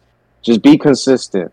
Like you can't have one group of referees that are good. They call shots, be fair, and you have this dickhead Villarreal just like uh, like you just said, trigger happy with yellow cards and just obscene calls. Like we just ask for consistency, and if he does the same thing again on the weekend, then okay, you need to take a look at this guy because clearly fucking on multiple occasions. Uh, he- I Armando, Armando Villarreal looks like the Danimals monkey. No, but like if he has a history of this, enough, enough. so um, wait, wait, really quick, Joe. Can I ask you? Are, are, are is Pro unionized? I don't know. I, I, I just think know, I just know that Davi has a very unique uh, take on what pro stands for. But Davi, what is that Yeah. again? Well, well, Probably will ruin the game. It's a very interesting acronym to use. Uh, uh, my issue, what I want to see, publish these fucking because there was a documentary on Pro years ago about like how they internally run things and that how they have like meetings every single week to discuss why did you call it like this? Why didn't you call it like this? I want those public record. Make it public record. And also hold the standards, because obviously they ain't learning dick. Anybody can just make a call. I, I, I- I would, I would like to. I would like to come up with a new acronym. Definitely will ruin the game. it's inevitable at this point. So the last thing I want to talk about um, in terms of this game is uh, so when the penalty gets called. All right, so now we've moved past the fact that the penalty got called. Same thing. I had the same gripe last week. And I, and I hate ifs, right? I hate I hate starting a sentence with if, but last week and this week, if our goalkeeper were to rise to the occasion and come up with a huge save in that moment, it could potentially launch us to have the momentum to come back and get the draw. Last week, this week, we lose both games 3 1. If our goalkeeper, who was in net at the time, would have saved the PK against Philly and would have, or and or would have saved the PK against Cincinnati this week, it might have given us the momentum and the energy to go and fight to get the 2 2 draw. So I need a goalkeeper who can come up in a huge moment and make a fucking PK save. And both goalkeepers were nowhere near making the saves in either one of these attempts. You see, you're right in that saving a penalty provides a huge shot in the arm to any team that's on the side of the of, of, of saving the penalty. But I mean, you got to go with the numbers. Saving penalties just isn't. It's a point blank shot. I feel like it from, happens like- in MLS more than you think, having PK saves. It happens more in MLS than you think because the the quality of player that's usually taking the PK isn't usually of like an elite level. The thing is, but the thing is, like when, even when you break it down, it's a guessing game. You uh, but like I mean, you can do some to read. There's some things you can read, but the thing is, by the time most guys can even get a decent read, it's already too late because like they're already r- about to step up and hit the, and hit the shot. Like But I was there's, I was more confident in this attempt because we saw that Freese made a, a, a PK save in preseason. So like he's long, So, like his he's longer, like like visibly longer than Barraza. So like if he So just if he for just picks a direction and lays out, he's long. He can he can get there. So here's the thing. I'm going to look at it right now because I actually didn't watch the PK live. I looked away. Uh, not necessarily out of like fear or anxiety, but just because I was frustrated and I was talking to somebody and I just I figured, listen, it's a penalty. Like what what the fuck ever. You know, it's likely gonna go in, you know, like like judging by, you know, you know, judging by history. You know, it, it's hard to save a fucking penalty. You know, it, it really is. I'm looking at it now and yeah, he, he gets wrong he get gets sent the wrong way. You know, Yeah. it just it, it I don't want to get caught up on that because I feel like that's I mean, depending on where you stand, that's either a failure on on Villarreal's par- part or that's a failure on Alfaro's part. You know, like like I know, but like in so it, if if Matt Freese were to save that PK, that like that's something that like like that's like him building up moments that may like hey maybe he should be the starter like like you know what I mean. I mean, yeah, I mean, maybe, yeah. I mean, saving a PK is a huge deal, and obvi- and like I said before, it, it, it's a huge shot in the arm. But the thing is, it's so just it's not common enough I to mean, where like it was a- reliably. It was a moment. You have to at least admit that it was a moment there for the taking, and he didn't rise to the occasion. I, but I, I don't want to say didn't rise to the occasion because that may that makes it sound like he fucked up, and I don't want to say I, I don't want to leave him out to dry like that because, like I said before, like saving a penalty is not it, it it's it's you know how I talk about low percentage shots all the time. It's a low percentage save because it's a shot that's coming in from point blank range in which the attacker has all the time to prepare about where they're going to put it and how they're going to hit it, and the keeper basically just has to guess correctly for for the most part. Like like there's ways to read it but only the best of the best can really see it coming from mile away and and and there's even fewer amount who can read it when the shot is about to be struck but even then it's usually too late it's a it it, it, it like i think the xg on a penalty is like points what seven eight on a penalty i know you don't want to get caught up on xg I don't want to hear that. is- but the thing is, what XG is a barometer of is the percentage of the shot that, like, from by the standard of the shots that go in all around the world and in the league and everything like that, where you can reasonably count on a shot going in and what's a bad chance missed versus a good chance scored. Uh, like, and per, I think penalties. I think overall, what is it like eighty percent? That's four out of every five that's going in. You know, so it's like independent of the quality of keeper. So I, I don't want to get too hung up on Freese. I mean, listen, if you would have saved it, would he become a cult hero right then and there? And may, maybe do we gain the momentum to come back into that game and tie it up, and maybe even take all three points if we can make that late push and have enough energy in the legs? Maybe, but like you know, it, it's it's a hypothetical, Yeah, and it, it, it's yeah. just, and I don't want to get too caught up on the hypotheticals because they're just, because then you start getting into like like a, 'cause, you know like like. There's an old saying. It's kind of out of fashion. If my aunt had balls, she'd be my uncle. But like, I mean, you know, All right. you know. So there are three stats that Every night had balls should be your uncle. there are three stats that I want to throw out here, and then we can we can transition and talk about post game. Uh, we NYCFC was awarded five corner kicks. Cincinnati had zero five to zero, and we, Yeah. could, we and we couldn't make anything happen on, on a corner kick. Um, tw- uh, twelve fouls for NYCFC, seventeen for Cincinnati. It was a it was seven seven yellow seven yellow cards to field players seven yellow cards to field players club record club record seven yellow cards to field players for NYCFC four yellow cards to Cincinnati 17 fouls four yellow cards 12 fouls seven yellow cards almost It- every one of our fouls was a yellow card I, I so here's the thing. I think when you look into those numbers, I think you can reasonably say that Armando Villarreal, had a stinker all around. I don't necessarily think it was an agenda, but the, because this was incompetent. I think both teams would complain about how this match was officiated. But the thing is, for Cincinnati, eh, see the thing is, if this game ends up in a one-one draw, both teams are very disappointed with the fucking officiating in this game because Cincinnati ended up on top. So I think I'm going to take. I'm thinking I'm going to retract my statement pre- previously about maliciousness. This is just why apply maliciousness when competence will do. This is just an overall. You you- had an Angel Hernandez like style game. Like for anybody who isn't aware, Angel Hernandez is an MLB umpire notorious for just being The terrible. worst. Yeah, like Ken, Ken, you watch baseball, right? Like- yeah, You, you know Angel Hernandez very, very well, don't you? he, he can't do a World Series. No, ever. uh, yeah, when this is. when was the last time you did one?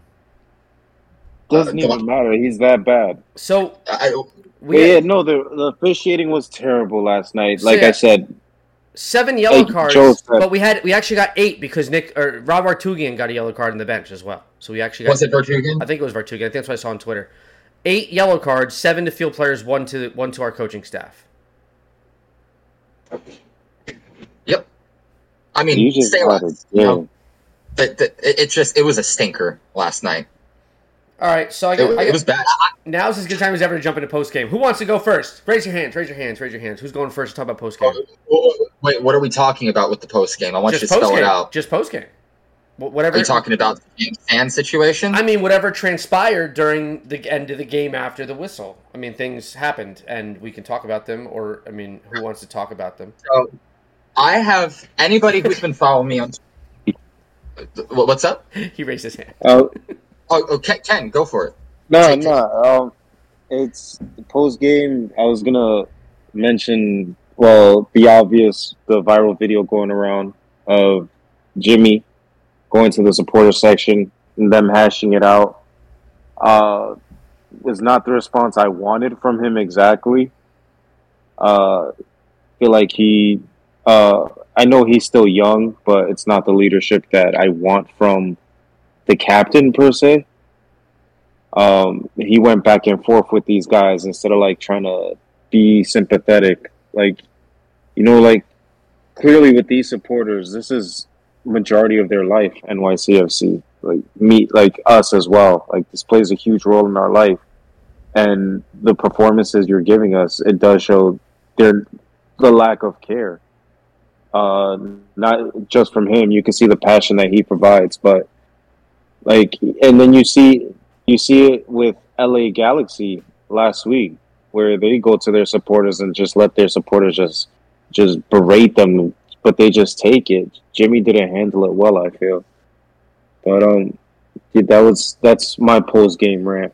Like Christian. It's just that J- So I'm going to disagree a little bit. So I don't have any problem with Sands going up to the supporters and engaging with them and having a dialogue with them. he needed to no- as captain. I, I, I have no problem with that, and I have no problem for him defending his teammates, like like like like, like in saying we're, we're here to fucking work. You know, I, I I have no issue with the thing. So I've well, let me backtrack a little bit. Uh, anybody who's been following me on Twitter or Facebook uh, in the last uh, well, by the time this comes out, uh, the last 48 hours um, or so, or 36 hours, so if you want to get semantical, whatever because uh, apparently that's a thing among NYCFC supporters nowadays. I don't. That's about as specific as I'll get. Um, so, uh, there's been a lot of people who have criticized um, uh, the supporters in this situation for uh, for what they said and how they said it to Jimmy of all people. I do not agree. I am 100% on the side of the supporters, and here's the reason why. Um. Um, we are paying customers at the end of the day. We are paying money. I pay, the, like like my season tickets are six hundred dollars, um, and it's very costly. You know, like like people can argue, well, six hundred dollars isn't that much. It must be nice to be a privileged little fuck.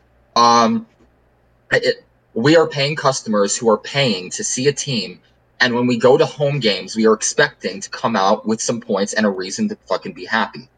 Not only have the last two home games been abysmal, when historically, I I don't even remember the last time we lost two games at home consecutively. I can't even recall.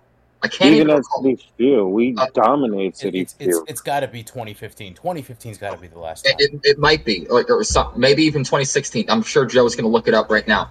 Uh, th- it's very bad. Um, but we have been abysmal for seven games. We have not seen any improvement.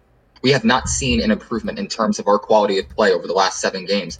And the fans are fucking upset, and they have every right as paying customers to fucking voice that. And the fact that some people are acting like they're fucking Karens, this is fucking football. This is fucking football. If you don't like it, go back to any other fucking American sport where you're just a fucking spectator. We have the Go, have this. go, go back to watching fucking baseball. But I'm I'm sorry. And even in that, and even in those sports, you can't tell me that fans have never gotten fired. Like, like fans have never gotten a coach fired. Do you think Bobby Valentine's firing from the Mets all those years ago, or the or or or the Boston Red Sox had nothing to do with him? Screw had nothing to do with the backlash that fans had. The fans are justifiably fucking frustrated. Now, here's what I'll say. Here's what I disagree with, and it's not even necessarily any part of the rea- interactions. I have no problem with the interaction. The fans being displeased and Jimmy uh, standing up as captain for his team and conversing with them to begin with. I disagree with the fact that that's fucking Jimmy there to begin with. That should be fucking Nick Cushing right there, addressing those supporters and taking it there. Instead, that gutless prick has been running to the fucking locker room for the last two home games. He hasn't even looked in the supporters' general direction all game not even looking in our direction. He's not even looking. He's gutless. And he's the one who should be explaining the performance and explaining why we're falling short. But instead, all we get is these fucking post game blurbs where he gives off a bunch of fucking corpo speak. Like, I really think that, you know, I really think we controlled the game and created blah, blah, blah, blah, blah. Go fuck yourself. Where's the fucking results? Where is the fucking reward? Where are the points? We are second to last in the Eastern Conference. We have never been this bad since 2015. This is the worst we have been, the lowest we've been on the table after this many games since 2015, an inaugural year where we were anchored by talents like Ned Grabavoy and fucking um Jacob, oh, Nemec. fuck, uh, fucking Adam Nemec. I don't want to hear that. Listen, and people have been saying he's been fucked over. There's been a lot of roster turnover. You can make a case that we are not built to win silverware right now. You can you can argue that we're not built to win an MLS Cup championship, or we're not built to be, compete for a supporter shield, or even a U.S. Open Cup, or even a Leagues Cup at this point. You can argue that. You can make that case. That's fine. What I will not accept, and the argument that I will not tolerate, is that we should be competing for the wooden spoon right now. We're in that discussion right now. That's in fucking excusable. There is too much talent in this team to be this low on the table. Now, if you want to say we're a sixth place team, we're a fifth place team, we're even a seventh place team, okay, okay, that's fine. And if we were in that spot in the table, I'd be reserving my Cushing out, and I'd be, I'd be leaving the pitchfork at home. We are second to last in in the East right now. And the only reason why we aren't last in the East right now is because Red Bull beat Inter Miami last night. That's the only reason we aren't last in the East right now. If if this was Europe, we'd be in the drop zone right now, looking at USL. How is that acceptable? How? And these people, uh, like I'm gonna I'm gonna steal one of Joe's phrases. We're treating Nick Cushion with kid gloves. Uh, Why? I'd like I'd like to I'd like to say, um, you know, you, you mentioned Europe and it, it would be in the drop zone. Yes, you're correct. But also, if we were in Europe, Nick Cushing would have been fired like last week, a week ago. Nick Cushing would have been fired. He wouldn't even have coached the, the yesterday's game. It, it, mm, honestly, man, like this this is horrible. Like it's the worst. I, I don't want to talk about like the- I don't want to talk about standards about Europe. The only reason I, I brought up Europe is because if this was a European setup in a traditional format for football, we'd be looking at USL Championship right now. That would be a, a legitimate Yeah, possibility. Uh, yeah, and to and to go with that, Nick Cushing would be fired. Nick Cushing would would, would be fired. He'd no longer be the fucking coach. Joe, And- you- and- And on top of that, the league is only expanding. So there's going to be less and less, less and less, less and less playoff spots. So but the- not this year. I know, there's but more. I'm just saying, like, to be second to last, this is redundant. Like, out of fucking what thirty teams in the league, come on, enough. This is this is pathetic. This season is pathetic. You know, I try to like plead. I was. I'm not gonna front. Early on in the season, I was like, you know, let's let's rock with Cushing. Let's rock with Cushing. He took us further than anybody, with the exception of Deila. Let's give him a shot. But now I'm like, okay, now you, I can't keep doing this for you. Like you're just playing yourself. You're playing me. You got me looking stupid. Everyone looking stupid. You got your, my team looking stupid. This is enough. All right. So And now you're just like I said, you're just experimenting. Come on, man. So I just did uh, a little bit of research, deep dive, kind of uh, into previous seasons. Christian, are you there? Um, yeah, he's I, just on I would like to internet, I would like to officially announce that the last two matches are the first time in team history that NYCFC has lost two consecutive home matches. First time. First, First time.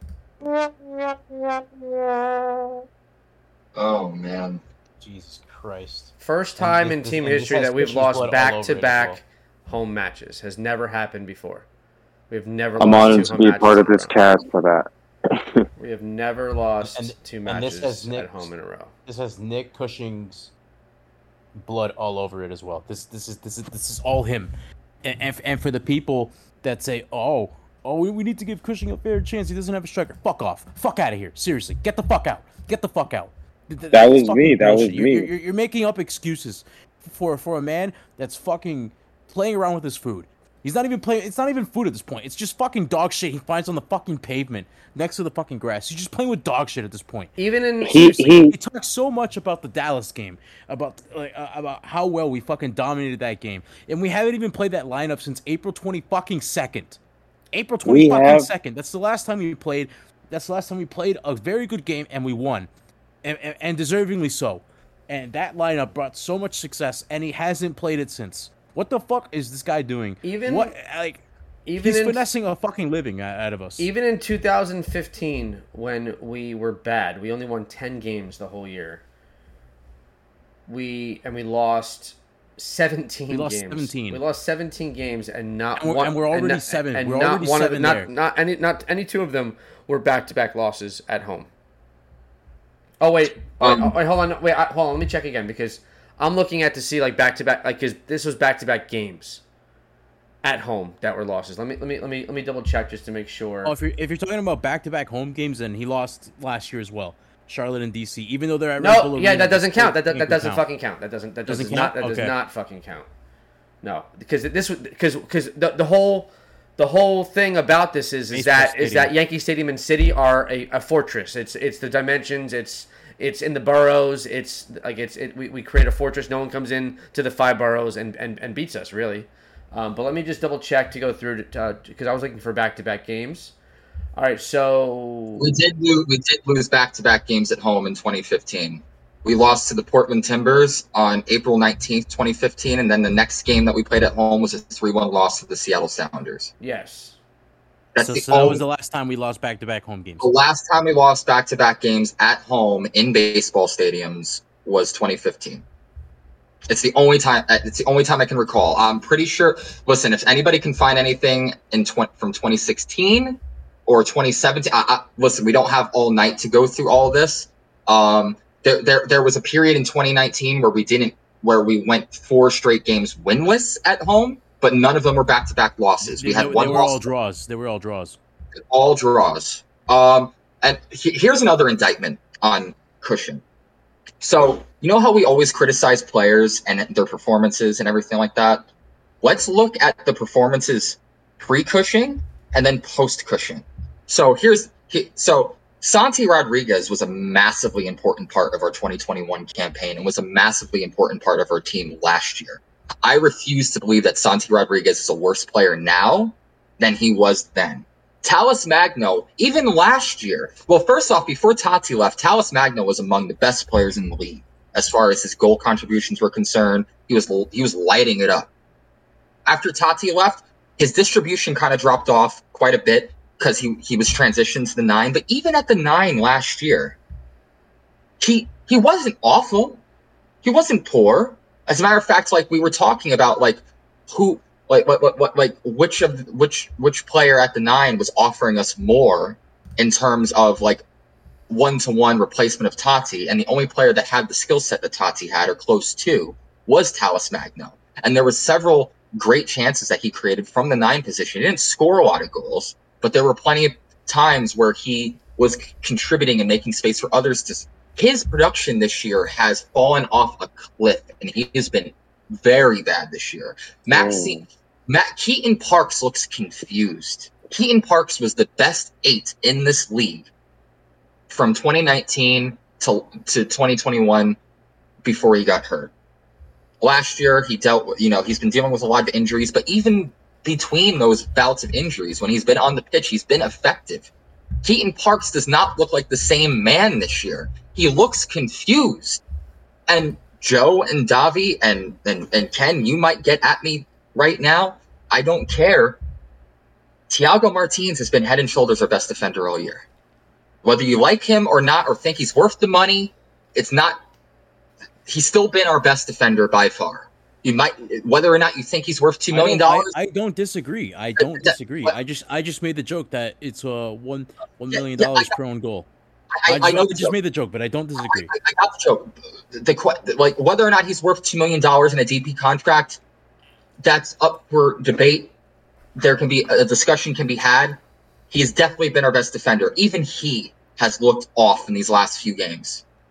The last two games have been the worst worst games since like that like little five game period he had when he first came over. These last two games that he's had, very very bad. Add in the team selection. Cushing makes this team look toothless. I'm sorry, we're talking about a collection of talented players.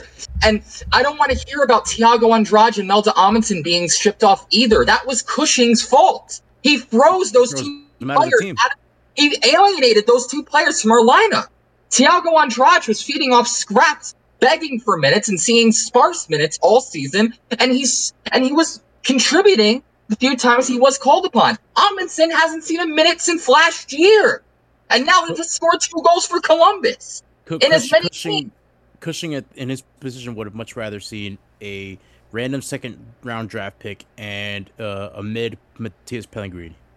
That's that. Th- he was much rather have Pellegrini and O'Toole r- run out there instead of having uh, Malte and Thiago. And the, I mean, the, the last time we saw Thiago in an NYCFC shirt, he scored the winning goal. And and and then and then the next week we ship him off to Brazil because Cushing froze him out. All right, I have no problem with.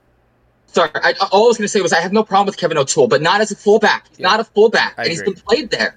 I I agree. He's a, he's a wide midfielder slash winger. That's what So- he is. Who do we think was the who was the who was the NYCFC man of the match uh, against uh, Cincinnati? Cufré. It's got to be Cufré. He's got the goal. That's, I imagine Yeah, that's who the they gave the highest goal. rating. The crossbar, he's the only one. Yeah, so he was a seven five on FotMob and a seven one on WhoScored. Uh, so he was the highest. Had his goal stood, I, I think Gabby would have been up there, but Gabby also missed a pretty bad chance off that free kick. He Yeah, should have scored. Gabby Gabby was the sixth highest uh, player, six five six three. So right in the middle, and and six three is not a good score to be in the middle with either. That's indicative of a very bad performance. So they, they had Cufré as the top rated player, uh, Chanot as the second highest rated player, and Sands as the third highest rated player. That was your top three for FotMob. Chanel's been looking terrible. So Chanot Like, scores. very Chanot, slow. Chanot scores versus FotMob and, and WhoScored? He was a seven three on FotMob and a six three on WhoScored. That's a very big difference. the fuck is he getting a seven three for? I don't know. Uh, I don't Yeah, I, I don't know how you give anybody in that defense anything over a fucking six from last night. That was piss poor, except for Cufré, obviously, given that he scored the goal. And you know, Cufré Cufré had a good game last night. If there's one player who I can say had a good game, it was Cufré. And I think, and if he doesn't get the start on Saturday, oh man, I'm Dude, That- and, and there's and there's like no like legitimate reason why Cushing benched Cufré for like four or five games. Is it- he just it- like we all thought it was Well, rotation he looks. at the start. If, if anything, he looks But- motivated now. yeah, exactly. Yeah, I, I don't like like Cushing's not even giving a reason as, 'Cause as I- of to why to benching like players like Cufré, Thiago. If you listen to uh, NYCFC Forever, there's I, no reason. Sanchez alluded to that. I think uh, uh, along with Pellegrini, wasn't Cufré the other player that was with him in the parking lot and said like, "Hey, we didn't play." And, and Alfaro and Yeah. Alfaro. Um, so yeah, and then the bottom five, I, I think you guys can predict who the bottom five are. We have Freese at a five four, five five. If you get three So- goals, if you get three goals scored, you're not going to have a high rating. I'm gonna say the oh man, the worst is very hard. That's hard. It's hard to guess the worst in this game. If I had to, I'm gonna cheat a little bit. If I had to take a guess, it's either gonna be one of two players. It's gonna be Stephen Turnbull or Santi Rodriguez. I think those are probably one of the two. I'm gonna say Keaton. No, Uh, not neither. Matt Freese, Let's keep. That that's that's that's a bit harsh. and believe it or not, Turnbull was the one, two, three. Turnbull was the fifth highest rated player in this game. What the fuck? So Uh, Matt, Yo. Matt Freese at a 5.4, 5.5. Tony Alfaro at a 6.0, 5.5. Uh, Gabe, And do you agree? Gabe Segal, 6.0, Uh, 6.2. Is their third worst player. And then Santi and then Gray. And- So, And do you agree? Yeah, um, I mean, I can see Alfaro's performance was bad, along with the red, the yellow card at the end didn't help. Like, but the penalty, uh, I can see that. Freese, you're right. Anybody who gives up three goals, it's not you're not going to be high. But it, Turnbull, that surprised me. You said fifth highest. I did not see that one coming. That was not on my fucking Wednesday night matchup bingo card. No. Uh, I was like, his gonna performance was his Who the- perform who the like he did have a Turnbull starting.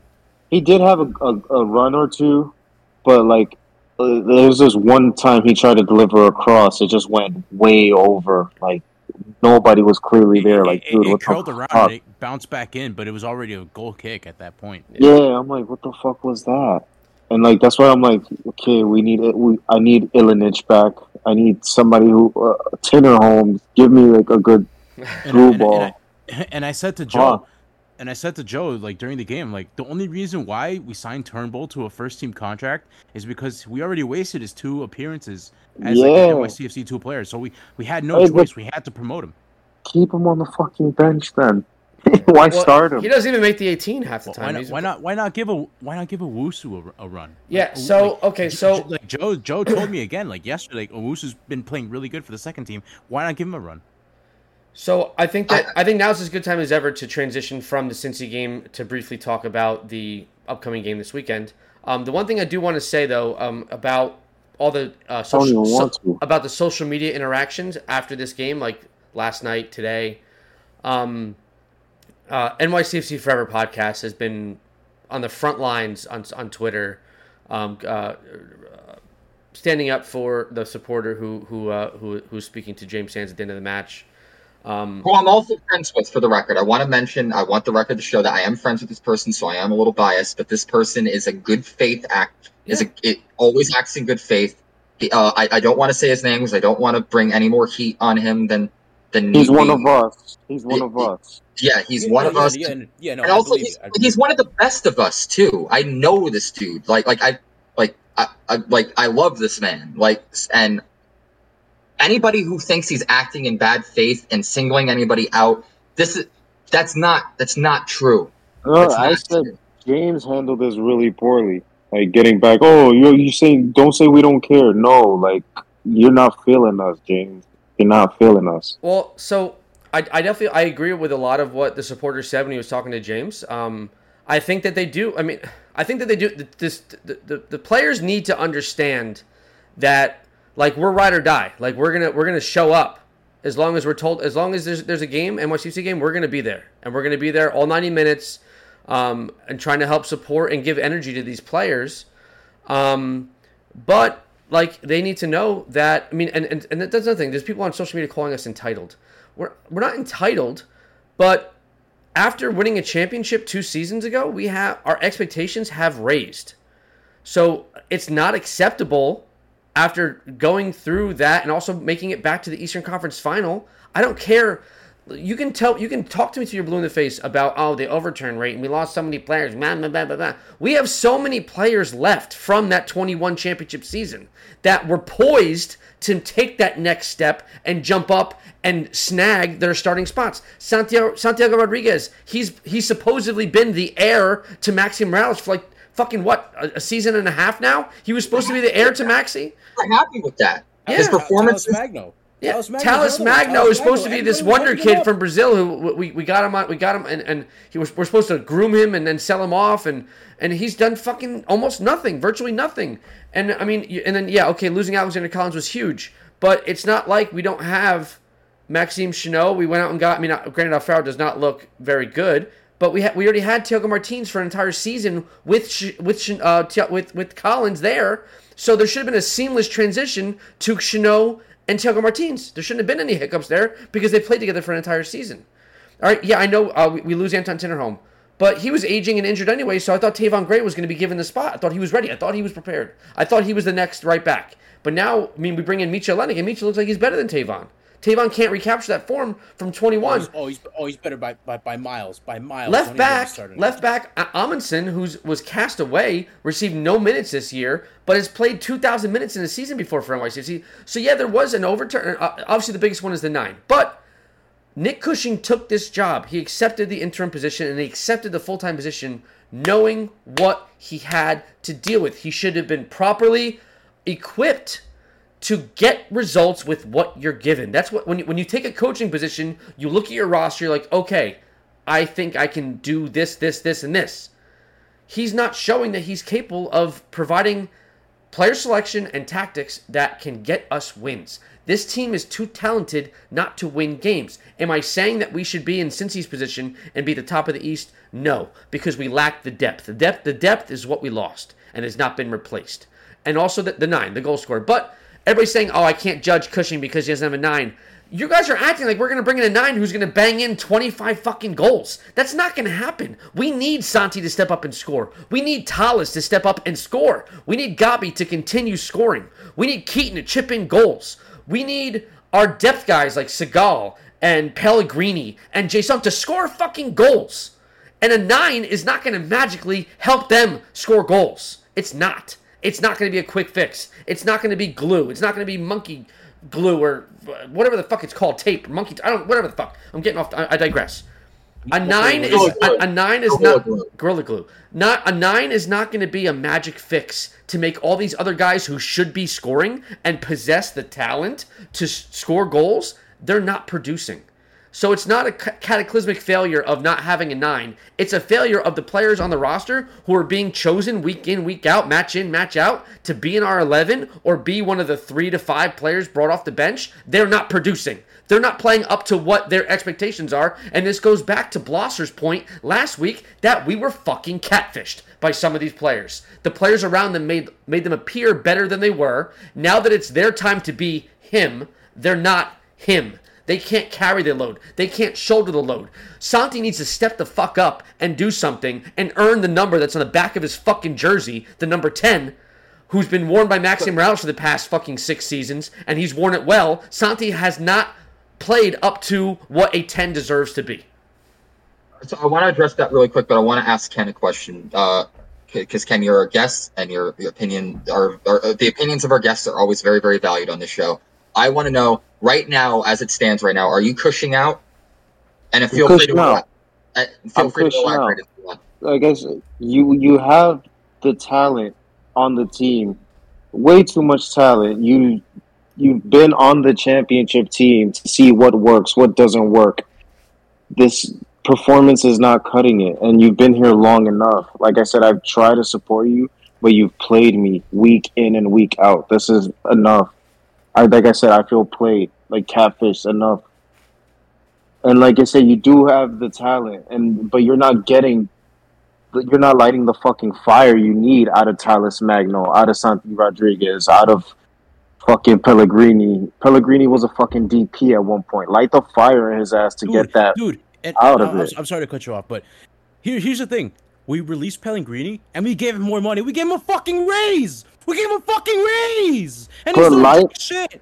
That's what I'm saying. Like, oh, he's just like, oh, like I feel like he's in the locker room. Oh, chaps, everything's gonna be all right. Like, no, with fucking, fucking Heineken in his fucking hand as well. slap, slap these guys that need to be slapped. You know, like fucking, like go, go up fucking Talles's ass. Like, yo, stop dancing on the field. Bring the fucking ball down. Enough. Like, you just, even in these fucking, these fucking press conferences, you're just crying like, oh, these losses are gonna bring us closer together. No, the fuck is not. He's like, oh, all the all the Bring us wins. young, oh, Bring us team needs to gel. wins. Bring us wins." so here's the thing. Oh, here's what I wanted to address with, like, like we are criticizing players like Santi Rodriguez and Talles Magno and and and, and et cetera, et cetera, and and rightfully so. Conte was on a DP contract, by the way. Okay, that's not not where I'm getting to. I, I get that these players are are worth the criticism and everything like that, but I honestly feel like their poor performances come down to poor coaching because we've seen what these players can accomplish when they buy into the system. They are not had, Ronny had these boys cooking. they are not bought into the system right now. You can see it mm. in their body language. They do not trust the, the plan. They're they're not down with the cause. Like, like, like and, and when I say not down with the cause, I mean they aren't down with the tactical regimen that's been placed on them from a game to game basis, and you can see it in the body language. Now, I also And want to then, point and out. then, you- and then they get mad when they they get mad when they say the supporters say that they don't care. Like you're not fucking playing to your potential. So, so here's the thing. I also wanted to point out one more thing about that interaction between James Sands and one of our supporters. So, several of our supporters, because it wasn't just one there. Uh, when the supporter set, told Sands, "Listen, if it's the coach, then you guys have to step up and do something." Sands said nothing in defense of Cushing. He didn't say anything. He said nothing but that the guys were working and that they come out every single week and fucking work. We get that, but the thing is, work and talent alone. Have, have you ever, guys, ever seen Miracle? Movie Yeah. about the Miracle on Ice. I- hockey, yeah. Yeah. Uh, uh, he, he, Herb Brooks looks to his players' talent alone. You're not good enough to win on talent alone, and that could be said for almost every single professional team that's out there. On talent alone, talent alone can get you far enough. It can get you there, but it won't win you anything. You need to have a plan and some discipline to go with that talent. This team plays with no discipline. They play with no plan. I, I said it on the last pod. Once we get into the final third, it's improv comedy. We're figuring out as we go. And that is an indictment on the poor coaching. I'm sorry. I refuse to believe that players like Santi Rodriguez, Talles Magno, Keaton Parks, Maxime Chanot, Thiago Martins, um, Tayvon Gray, even, are worse players now when most of these players that I just mentioned, with the exception of Chanot, are in their early fucking 20s. They should be getting better from year to year, not getting worse. They should. These guys are, are haven't even hit the peak of their powers yet. Haven't even hit their prime yet. These players should be getting better. And I think the fact that you're seeing a regression in these players is an indictment about what's going on in the training ground and what they're being told to do on the pitch come game day. Like, like, like does anybody agree with that? Do, do we agree? I'm getting the soundboards. I, Absolutely. imagine. Facts. So I, I'm, I'm, so I don't want. To, listen, we can individually criticize Talles Magno and Santi Rodriguez for individually poor performances, but the thing is, it's not like eh, the only player on this team that has looked good in this seven-game stretch is Pereira. fucking Gabriel Pereira. One out of eleven. One out of eleven. That's one of eleven players on the pitch, and he's the only one that's looked good. I, I'm I, starting I, to I'm starting to feel bad for Barraza a little bit because his replacement didn't feel bad and nobody's looked good. Our replacements for our replacements don't look good. Uh, I, I, I think I think Cushing sees eleven and he's like, oh okay, 11's performing, and it's just Gabriel Pereira, not the whole fucking team. It's an indictment on coaching. I don't think I, I think we need to start looking beyond individual performances because yes, we can say that these players have been worse than everybody, but once again, we've been talking about it like, and I don't want to talk about the match ratings because they're highly inconsistent. But the thing is, we've been seeing week in week out seven, eight, nine, ten players at once who are not up to scratch on that day. I would I would also like to add that it is it is officially June, and uh, Nick Cushing took over the job in about I think probably like 12 days, 12, 12 13 days. Like uh, we're, we're approaching his anniversary and like him Nah, taking it was wasn't it the July? helm as a as an interim. No, no, no. It was in June. It was in June because Ronny left in June. Actually, actually, ready for this? It was in May. It was in May. Yep, we're past the year.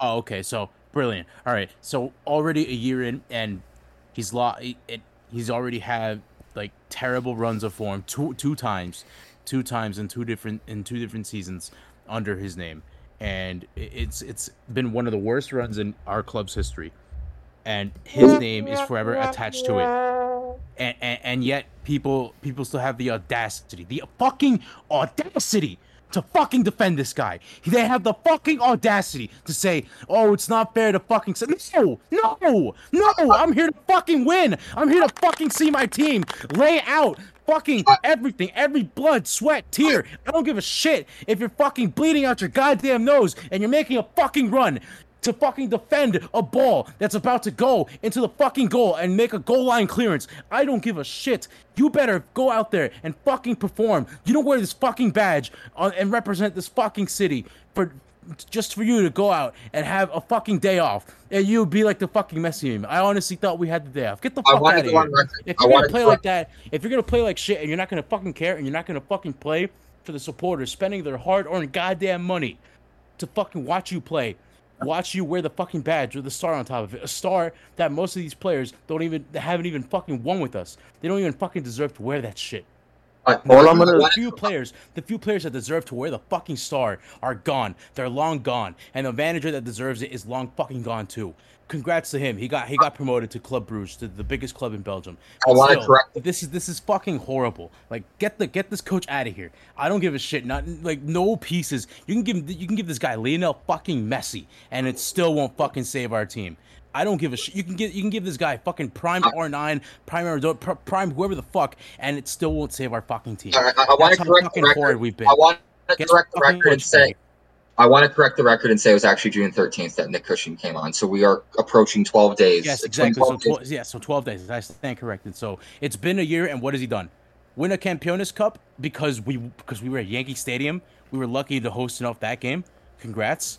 Um, get lucky on a tactic uh tactical switch that uh we caught a little fire towards the end, and then you shot yourself in the foot sixty minutes into the uh to the conference championship. Congrats. And uh, what else have you done? Yeah. Uh, go one win in ten in in, in summer of 2022. Uh, lose back to back home games for the first time since 2015, just now, and you're seven winless right now. So, uh, all that and and also not only that, you also lost the locker room. Like none of the players fucking defend you, and you don't even want to come over and uh take the Uh, fucking one- bullshit one that player defended Sands him. took. Who and who was that player? Matt Freese.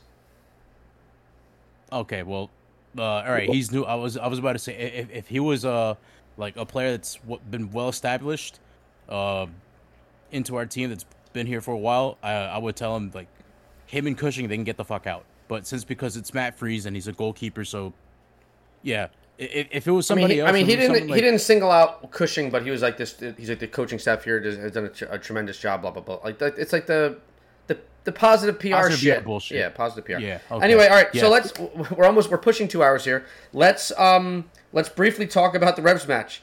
This Saturday, 3:30 p.m. Yankee Stadium against the Revs. We play the Revs a lot with them being in the Eastern Conference and being close in proximity. All time at home at Yankee Stadium, or I mean, I think we've only played them at Yankee Stadium. We played them twice at Red Bull Arena during the co- dur- during the COVID years. We have five wins, two losses, and two draws against the Revs.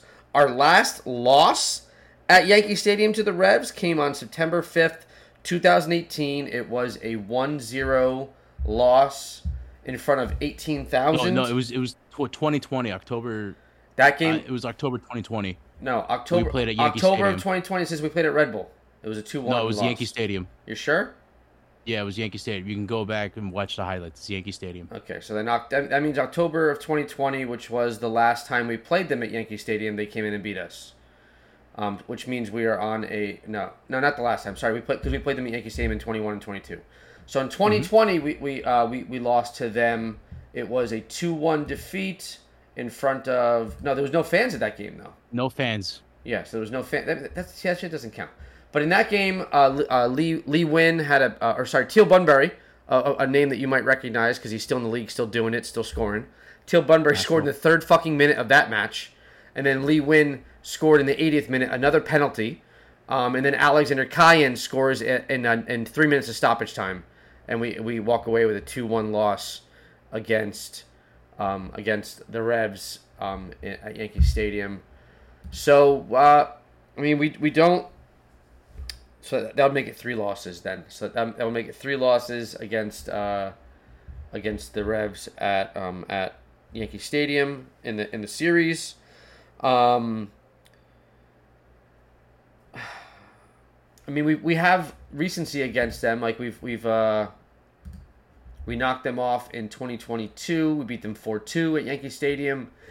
In 2021, we beat them in August 2-0. Beat them. Beat them on the way to the cup as well. That was away though. That was away. Yeah. Yeah, that was up in Boston. But, but but but we've won our last two games at Yankee Stadium Yeah, against. we've them. won our last two games at Yankee Stadium against them. Uh, in terms of players who have done things in this in this series, uh, Santi has two game has seven matches played, two goals. Talles has six matches played, two goals. GP has three matches, one goal, one assist. So I mean he, I mean he, he he's definitely lit it up since he's gotten to the league. In terms of their players, the, uh, their their new goalie Petrovic, who's the heir to the Matt Turner throne, um, he has three matches against us, five goals against, but he has a clean sheet. Um, Gustavo Bou, four game, uh, ten matches, four goals, and uh, Carlos Carlos Gil has eight matches with one goal and three assists. So the, the players to watch are Bou and Gil. Um, uh, New England played a th- uh, thrilling three-three tie, I believe, uh, this weekend. Yeah. Uh, who they play against? Atlanta in Atlanta. Uh, Three three Okay, yesterday. so they, they got they were able to get a they they were able to get a result on the road in Atlanta, which is Atlanta's a hard place to play. Um, and they were able to get, they were able to get a three three, and um, I know that uh, I know that Christian stepped away from his computer for a second, but uh, Christian and I have gotten in, in, in some arguments about these old heads in MLS, um, and how the uh, their, their time has passed and they're no longer. Uh, actually, no, it wasn't. It was uh, Chicago. It wasn't Atlanta. Unless I'm looking at the wrong game. Saturday, May 27th. no, you're looking at the wrong game. It was. Atlanta. All right, so they, they, wait. I, 31st. let me, are you telling me they have back to back three three three three draws? Is that is that what I'm looking at? I guess at? so. Back to so they're scoring goals, but they're also they're also bleeding goals like it's their job. Um, But but they're but they're also up there with. so you got Carlos Gil scored in the first minute of the match against Atlanta, and then he scored it in, in, in a stoppage time, ninety plus three. Bobby Wood scores at thirty seven, um, and then uh, Giakoumakis, Almada, and Barry score for uh, for Atlanta. Um, Carlos Gil scored in the first minute of the match, um, and, then- and this is against an Atlanta team that we struggled against uh, at at home. We struggled against them at home. Uh, they, they walked away. Did they come? Wait, it was, that was a draw, right? That was one of our, our home draws. Yeah. Atlanta. It was one one, right? They, they had the Giakoumakis goal, and then who scored for us in that match? Pereira. Probably Prairie, yeah. Safe bet. Um, but uh, I mean, yeah, their, their form is uh, they're they're also uh they're they're I think third in the East. I, I have to look. They're fourth in the East. Fourth in the East. They're fourth in the East, behind the Union, They're up. Nashville, and Cincinnati. Uh, their away record is three wins, three draws, two losses. So I mean, they have three wins in the road. We have zero. Uh, so their their away form is decent, and that's why they're at the top of the table, and, and why we're all the way down at the bottom. Um, I mean, I guess uh, so. I mean, I'll be going. Christian, you'll be there. Davi, are you going to make the trek over to over to Yankee again this weekend? Fuck no. No, you're not going. Uh, Ken, are you going to be over there? I'll pass. Um, uh, like I said, I'm digging the the profanity from Apple TV, and I just can't stomach it right now. Like I'm predicting, we can't even keep a fucking clean sheet. I'm predicting one at one, Only and that's cooked being in one, front of it. believe it or not, and that's all the way in the home opener. So Come on, though. So, so I want to I want to I want to gauge the, uh, the the temperature of the water here right now. Um, if anything less than a win in this match, do you think that we There's lost no- Joe. There we go. anything less than a win? Do you think Monday something happens?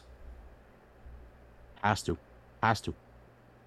I I mean, if, if if if not if not then, then when? I mean, how much worse does it get? I mean, if you don't win three straight home games, like that's got to be like bottom of the barrel, That- right? that- that's that's eight winless at that point. Uh, And we're already at our worst stretch. No. Fuck eight winless, three straight L's at home. That's that that's that's got to be like like like rock bottom, right? What I is mean, I mean. Neville, Neville just got fired from Miami Yeah, I after mean, one to loss yesterday. Yeah, I mean, three three lo- means- three lo- I mean, we've only only one time in the history of this club have we have we lost two home games in a row, or yeah, two home games in a row. Not, but they weren't. They were separated by an away game. Um, th- this is three consecutive home games. If you lose, lose three consecutive home games, that that is that's rock bottom. That's that's that's So- that's garbanzo beans. That's that's shit. That's mierda. Like that's bad. That's that's history making. So, so if if you want my personal opinion, I would say that it doesn't even matter. It's futile. Uh, I think he should be fired regardless, even if you do collect three points. I I'm don't just saying. I'm just saying. AFC Richmond. Ted Lasso just left. I'm just putting that out there. He's available, is what you're saying. So so so, so I'm yes. saying. So you know, Davi brought up Miami and Phil Neville getting fired. Uh, who- did, did anybody happen to catch who was pegged to take his spot? It's gonna be Tata Tata. Martino, and he's, gonna Tata. turn, and he's gonna turn the clock black on on uh, on on uh, Jo- Josef Martinez. and, and, and, and who have I been pining for for the last several weeks, uh, several episodes? I don't want to say weeks, but yeah, weeks to come in. Who's been available and who's wanted to come back to the league? Yeah, yeah. You do. I mean, Tata's been thrown around uh, on this podcast over the past few weeks as, as a someone who could be a band aid to get us to the rest of this season. Um, And beyond, proven he's success. got an MLS out. proven success in the league. Wants to come back to the league. I mean, he didn't have a a great stay with Mexico, but I mean, he. I mean, we, he. He took an exp- he took a borderline expansion team uh, first few years of existence and, and, and took It was an expansion team. Well it, I- it, it was but it wasn't in their first year of existence. What was it year three? Year two. two? Uh, So, so the thing Well, about he, took, top- he took the Mexico job, and Mexico as a federation's just fucked. I, I I don't I don't like it when people bring up the Mexico job because he was set up to fail at Mexico. Because like you know how like people like like NYCFC fans like to say oh we don't have this we don't have that. Mexico literally has nothing.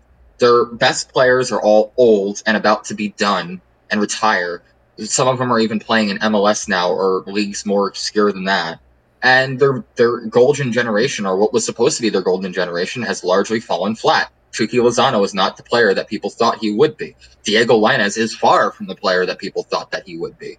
And Fun- and players like Funes Mori, who's gotten opportunities, couldn't hit water if they fell out of a boat. So, I mean-.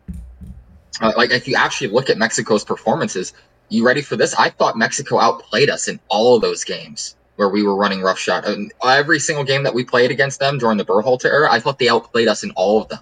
We were fortunate enough to come away with the win because Mexico just they they there was no execution. The plan was there. The tactical uh, the tactical uh, prowess the tactical prowess was there, but they didn't have the talent to do it. That was a case in which you didn't have the talent.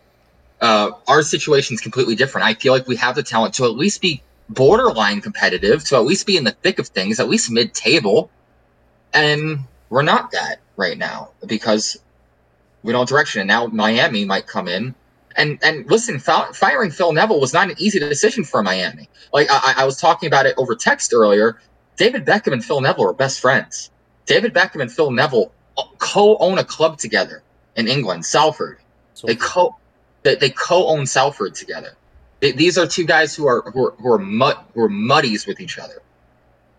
You think that was an easy decision to fire them? As well. Uh, like, like like this like this rip the fucking band-aid off rip it off So I, I saw a um I mean this this is not talking about it's probably about Inter Miami but I, I saw that uh if they if they bring in Tata that, that doesn't Tata have a relationship with Messi didn't he didn't he coach Argentina Yeah, yeah, yeah. He coached Argentina, coached Barcelona, and supposedly they're working out a deal with B- Barcelona to get Messi to Barcelona and Miami. so I think I think naming Tata the manager could get that I mean could possibly I mean I, I'm still doubtful that Messi's gonna be ever playing MLS but I mean it, no, it looks I don't, I don't not think so. I think I'm the not- only way he would come is through CFG, but I'm not I don't even think that'll happen.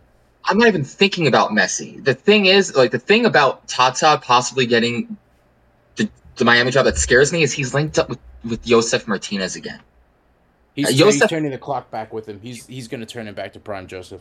Jo- josef martinez has not looked as efficient and as clinical as he was since tata left that chair and and and he's not old yet.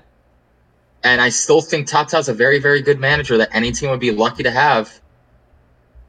Just yeah.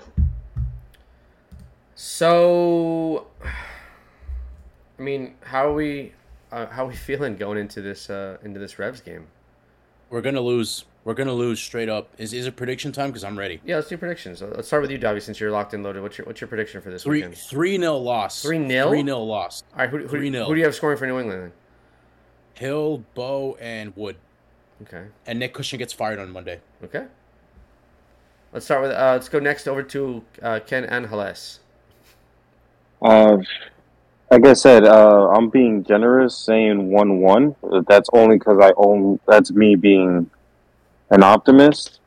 But I can see, I can see 1-0 New England. Probably go from fucking Kessler, the defender. That's how shit we're playing, off a corner. Who do you have scoring for us if it's one one? The the only person that can score for us, fucking Pereira. Christian, what do you got? So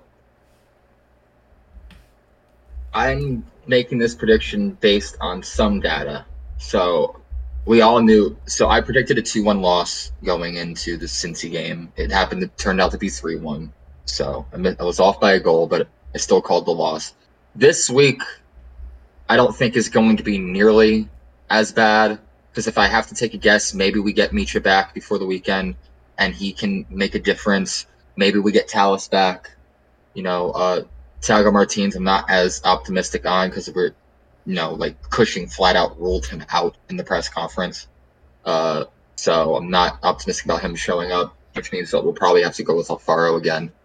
Uh, but the New England game away earlier this year was one of the few road games where I thought that we were actually the better team this year. Maybe like one of two uh, that I thought that we were the better team and we deserved more than a point out of those games. I liked our first appearance, that one-one draw at in Foxborough. I thought we played very, very well in that game, and I thought we deserved more from it.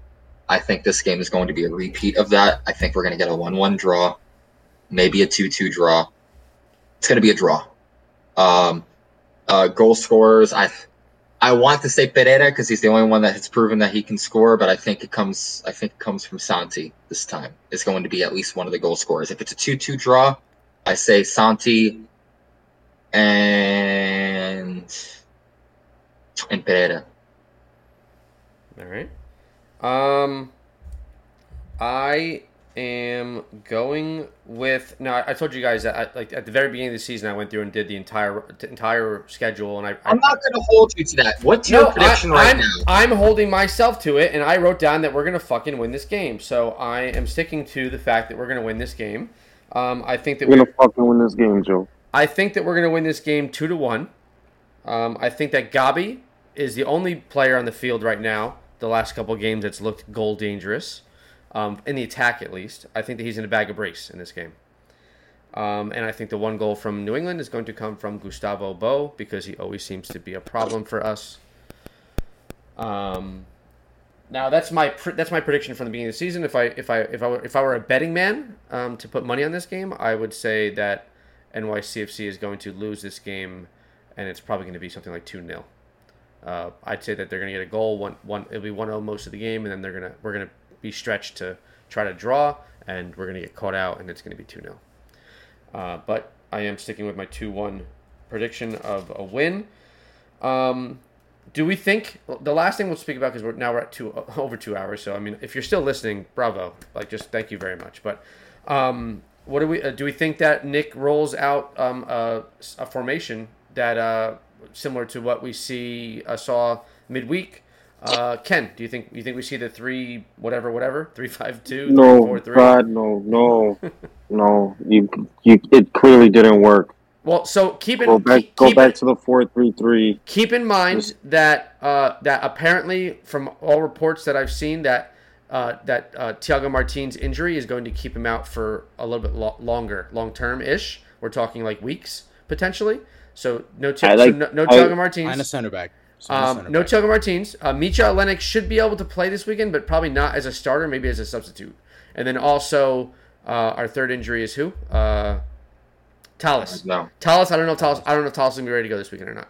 So keep that in mind when you Well- when you choose your lineup. Keep Tayvon in the center back you're still gonna position. Yeah, keep Tayvon in the center back position. Put uh Mitchell where Turnbull was. Just no Alfaro. I'm good. I'm good. Okay. And then what about? Yeah, like you just you just have to switch it up. That that, that clearly didn't work. Do you think he rolls out Sands and Parks again in the midfield? I don't see. Yeah, uh, I think Alfredo off the bench works. We need that. Even like, and Alfredo's prone to fucking get yellow cards. I remember he got like five accumulated by like fucking like three, like a month into the season last year. So you got to keep him on the bench. I think it's. But, I think there's yeah, something with that with uh, Bundesliga players coming to play in the MLS because uh, Alexander Ring was also brutal. was all Alexander Ring was also a walking yellow card, and he came right from the Bundesliga to NYCFC. So I think, I think it's just the style of play over there is a lot more physical. Yeah, yeah, it's it's you definitely got to keep Keaton and as bad as Big Bird is playing, you keep him in the midfield with Jimmy. And yeah, just I mean, there's there's really no one else to play his position, to be honest. I, I yeah, just false nine it with Ledesma. Get Segal out of here. Like, get Richie more minutes. Yeah. I would like to say if it wasn't for Segal, Nick Cushing probably would have been fired. Davi, what's your what's your lineup prediction for this weekend? Who cares? Whatever cares? lineup we tried out, we're still gonna lose. So who the fuck cares? I'm not doing one. Okay. So just, uh, I think this is like very similar to your preview episode for the midweek. It was just 11 shits all over the field. That's what you said, I think. Shit, shit, shit, shit, shit, shit, shit, shit, shit, shit, shit, shit, shit, shit, shit. 11 shits. Good. All right. Uh, Christian, lineup prediction. I, I didn't see enough to justify going back to the three, whatever the fuck it was, uh, the three back, the five back, whatever you want to call it.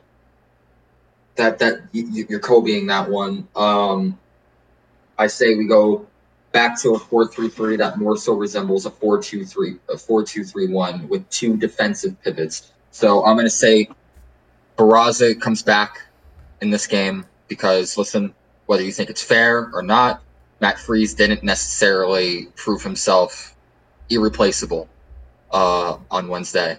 Uh, I'm gonna say, if I can choose it, uh, I'm gonna say Tayvon Gray at right back. I Turnbull. No, we don't need to. No, no, no. Uh, Maxime Chanot at right center back. Based on based on he's really the only one who can play the position right now, uh, effectively. Well, and it's debatable. It's ineffective, but like it's a like for like replacement as far as skill set's concerned. Uh, Tony Alfaro at left center back, Braian Cufré at left back. If Braian Cufré is on the bench in this game, once again, that's an indictment on this coach's ability to pick up a team sheet. I'm going to say James Sands and Alfredo Morales as a du- dual pivot. Uh, we need. I, I feel like we need to do something. I feel like we need to be a little bit more defensive in this game.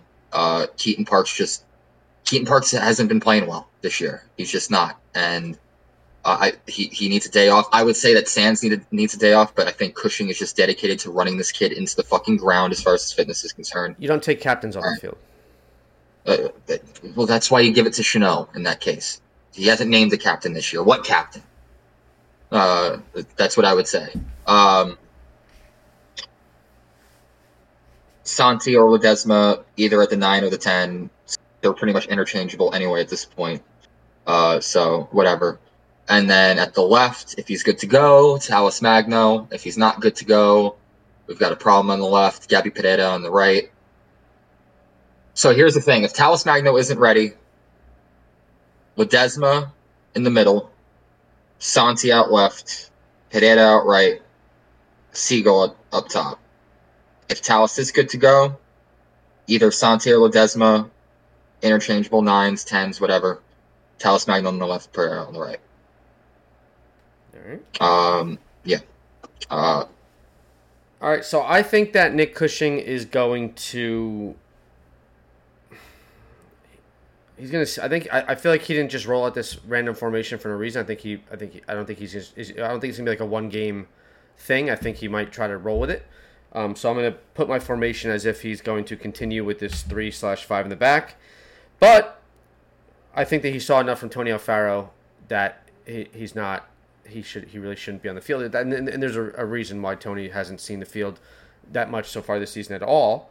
Um, I think that Luis Barraza is going to come back in in, a, in in net just because not, not that the goals were were uh, were the fault direct fault of uh, Freese, but um, I think I think that it was. I don't think it was. I don't think Freese started because it was uh, because of anything. I think it was just I think it was just rotation to get Luis a break, knowing that we had three games in seven days. Uh, so Barraza takes the back in, in net. I think Turnbull plays at right wing back with Gray at right center back, Chanot at center back, and I think rather than, and, and this is just this is just me speculating. I mean, I, I haven't heard anything, I don't know anything, but it's something I would want to see. Um, is uh, Kwaku Owusu get a start at left center back because I think that he provides better than what uh, than what uh, we saw from Tony Alfaro. worse. Yeah. Um, Braian Cufré at left wing back. Um, I, I do. Th- I'm, I'm in agreement with all of you pretty much that um that uh, Keaton Parks deserves a rest. He hasn't been up to snuff. He he just looks tired. His legs look heavy. He doesn't look quick or good or sharp or anything. Um, so give him give him the weekend off. Uh, let let him uh, let him have have the weekend off. Maybe bring him on as uh, maybe, bring, put him in the 18. Bring him on as a sub at the end. I don't know. But I think that the middle should be Sands and Ledesma. I think it should be Sands and Ledesma in the middle. Um, and then with the three up top, with the left winger, the, the nine, and the right winger, I think that we are paying Matías Pellegrini a million dollars. Put him on the fucking field, even if he's not good. He's he his salary warrants you putting him on the field. Do you know what it pissed me off that Nick Cushing at the after the Red Bull uh, after the Red Bull game said the reason why he didn't make more subs is because he looked at his bench and he and, and he, he didn't think he had any more attacking players that were that could have gone on and made a difference. You're paying this dude not not we waived him and then reclaimed him and are paying him a million dollars and he is a winger or a 10 or something like that. He's definitely not a midfielder. Fucking play He him. scores goals. He scores goals. Granted, they get disallowed, but he Yeah. scores them. Fucking play him. This is a last game uh this weekend uh, the midweek. Nick Cushing only used 3 subs. We get 5, you fucking jerk off. Use them. Pellegrini was on the bench, I believe, and he, he just wasn't unused subbed. So left wing Pellegrini, Santi at the nine, and GP at, at right wing. Um, it's not a good lineup, but uh, I don't want to see. I don't want to see Alfaro on there, and I, I want to see Ledesma start. I want to see Keaton get a rest. Um, I want to see Pellegrini get another run to see if maybe moving his position with different players around him. I mean, I don't think that Talles is going to be ready to go, but even if he is ready to go, I mean, yeah, I mean, he probably is our best option at left wing, but it's like it's just the dribble show. It's like it's just I don't know. I, G, GP is our goal threat, along with Santi, I guess, a little bit. I, I would like to see Ledesma try to maybe have some more shots on goal, but I don't know. I'm not I'm not super confident with this lineup. I'm not super confident about this game. I just Nick Cushing broke my favorite toy. fucking I love NYCFC. I, I live and breathe and die with this shit, and it- it's a lot more fun being a fan of this club when we're when we're good, man. This. I, we, we have the ta- Yeah. we have the talent to get results. It's not like we're We like, do. we're not We do. we're not completely devoid of any talent that we should be getting that we should be going through three game home loss streaks. Like this is Red Bull shit. This is not us. We are not them. They are not us. Like but this like if Cushing if Cushing loses this game, I I, I mean I you guys already saw my Twitter. Uh, anybody listening, you guys saw my Twitter today. I went to I went to Target. I bought Sharpies. I bought a board. All right. If Nick Cushing loses this game, Columbus Crew come to come to Yankee Stadium June 13th, I think. Not this because we, we have a we, we have a week where we're away out in Salt Lake, then we come back to to play against June against the Crew. 17. June 17th. All right, if Nick Cushing loses this game, I better see fucking Cushing out, Lee out, fucking everything signs all over the stadium against the crew. We have, Tifos. the only way that there's going to be a call to action is if there is if we're united and it's large scale. Whether it comes down to holding up signs at a home game, staging a walkout, taking a uh, taking a day off from work or some shit, and going and fucking picket lining in front of the NYCFC headquarters in fucking Manhattan, we have to do something. All right, we have to do something to let this front office know that like we like we're not going to just stand here and let the like you're not going to keep uh, fucking cashing our credit card fucking payments for uh, for tickets for, through what through third party or through season ticket holders and, and we're not going to keep buying these cash grabs of these of gear and shit to watch this product that you're allowing to be rolled out by a, a manager who's proving that he's not up to snuff. He's not. He's a little bit inept, a little bit out of his out of his depth. He- uh, He's he's kind of drowning, um, and uh, something has to get done. So if this if this game results in an L, then I I honestly think that something has to be done on a large scale with with the, with a united front and a united message from all of the supporters groups and the fans. Something has to be done. Um, I don't know if I mean you can disagree with me. You're you're entitled to your opinion, whether it's any of these people currently in the podcast, or if you're listening at home, or if you're on Twitter. You are entitled to your opinion. You are entitled to be cushing in, cushing out. You can say he needs more time. You can say he needs a nine.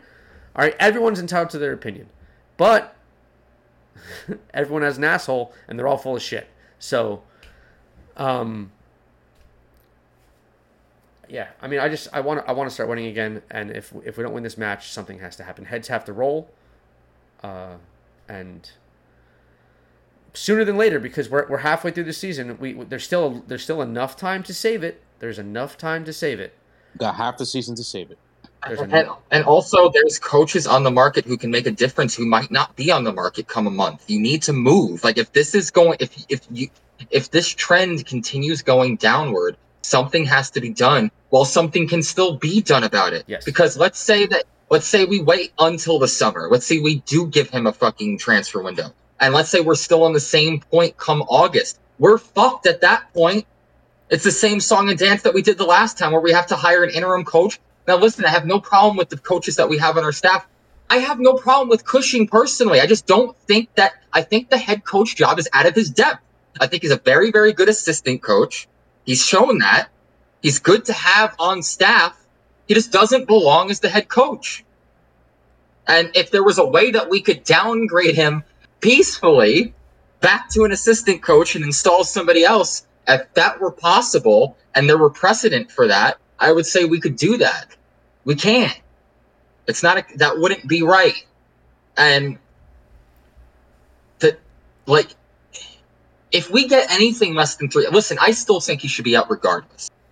But he loses all defense if we don't get anything more than if, we I think if anything less than three points. This is a home game. Anything less He's than already three failed the homestand. He's already failed.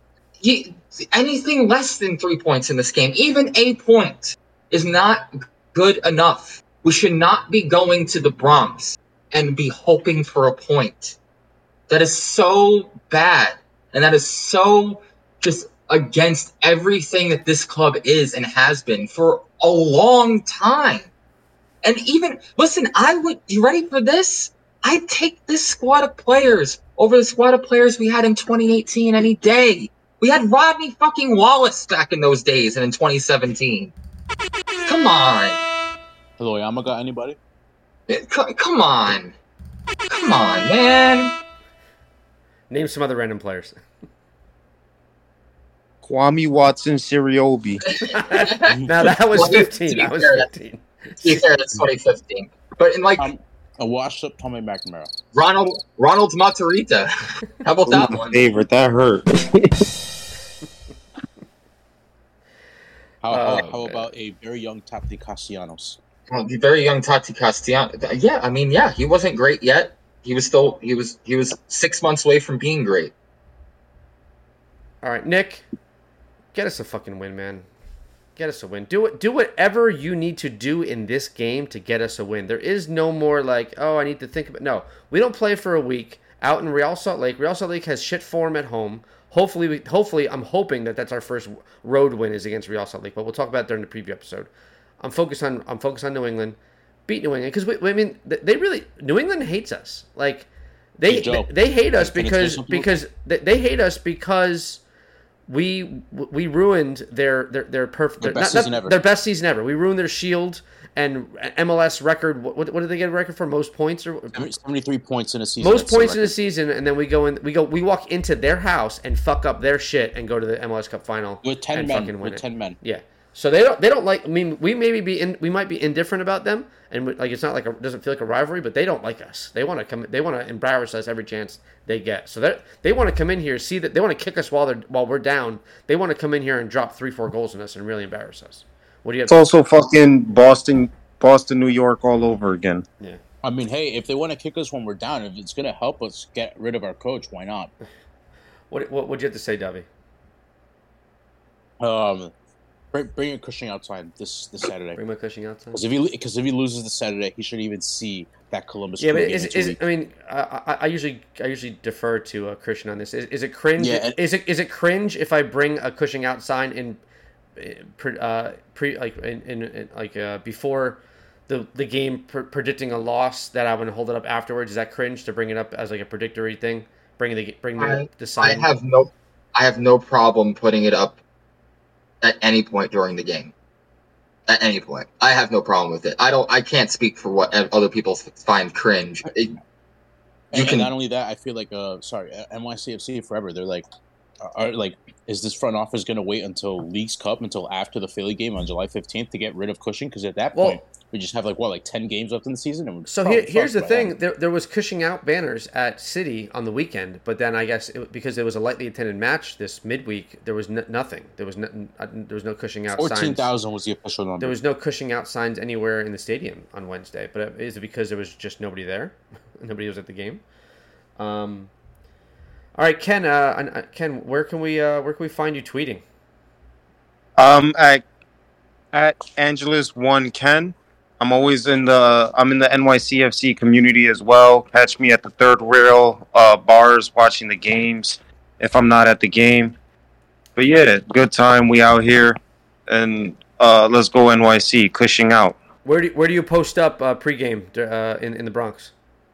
Uh, I'm I do the I do the drum chants. I'm I'm posted with Felix. Uh, you catch me at Yankee Tavern. Uh, but all around, I buy my tickets from Game Time app and sit wherever the fuck I want. Yeah, Is Game Time better than Ticketmaster? I think so. Get better. I I get great deal like sixteen dollar tickets right behind goal, and I'm set. Damn. All right. But like I said, you get the cheapest tickets, sit wherever you want. They don't bother. The cheapest tickets. Joe hit me up yesterday and just sent them to me. Yeah. uh, shout out Troy. Uh, Troy's a, a, a he hasn't been on yet, but he's a friend of the pod. He- He'll be on soon. and, ju- and just to drop, just to reiterate this, I just went through all the seasons, not including the two games that we lost at Red Bull Arena. We have never lost. The one time we lost two consecutive games in the Bronx or in any kind of baseball That stadium, was 15. 2015, the inaugural year, which is not the bar that you want to be meeting. That is No, not an acceptable standard. But it is why to the game and currently I'm wearing the 15 kit because it feels like it's fucking 15 all over again. So and, and we're mourning, and we're in mourning. Yeah, we're So at the last game that she went to, because my girlfriend will be attending uh, on Saturday, she'll be going to her second match. The Philly was Philly match was her first, so I really hope her first two home matches aren't losses, because that will be very bad. Could you imagine the juju on that? Uh, Pick up we're, gonna be, we're gonna be swapping kits. I'm giving her the the inner burrow to wear, and uh, I'm not even gonna wear a kit. I'm going kitless. I'm going straight black. That's kitless, it. kitless, all black. That's that's that's Christian's Emma. All black. I black, dress casual. all black. Yeah. All All right. Um, yeah, two and a half hours. Sorry for the long episode. It was there was, there was a lot to cover with uh, with everything that happened in the Cincy match midweek. It was quite an eventful midweek match. Usually the midweek, midweek matches are kind of boring, but this one was eventful. And then trying to preview this New England match. Um, if you see us, uh, if you see me or us at the at the match this weekend, um, and we have some stickers on us, be sure to come up and get them. Uh, start a conversation with us, chop it up get these cool stickers. Ken, make sure uh, whenever you see us at a match, you got to come. All, all guests get a sticker. Um, For real, I got a beer for you guys whenever we link up at the stadium. A beer on me. and a root beer for Davi. That too. Thank you, I appreciate that. All right, uh, this is uh, episode thirty-five of Beyond the Smokestacks, uh, and uh, Cushing out. I'm not. I'm not ready. To, I'm, not, I'm not ready to. Ver- I'm not ready to verbalize it yet. But it, it, Nick, I'm telling you right now, if you don't get if you don't get three points this weekend, I'm gonna be. I'm, I'm gonna be. I'm gonna be unbearable on Twitter. Should Unbearable. Fire. Unbearable. All right. As always, New York is motherfucking blue, bitch.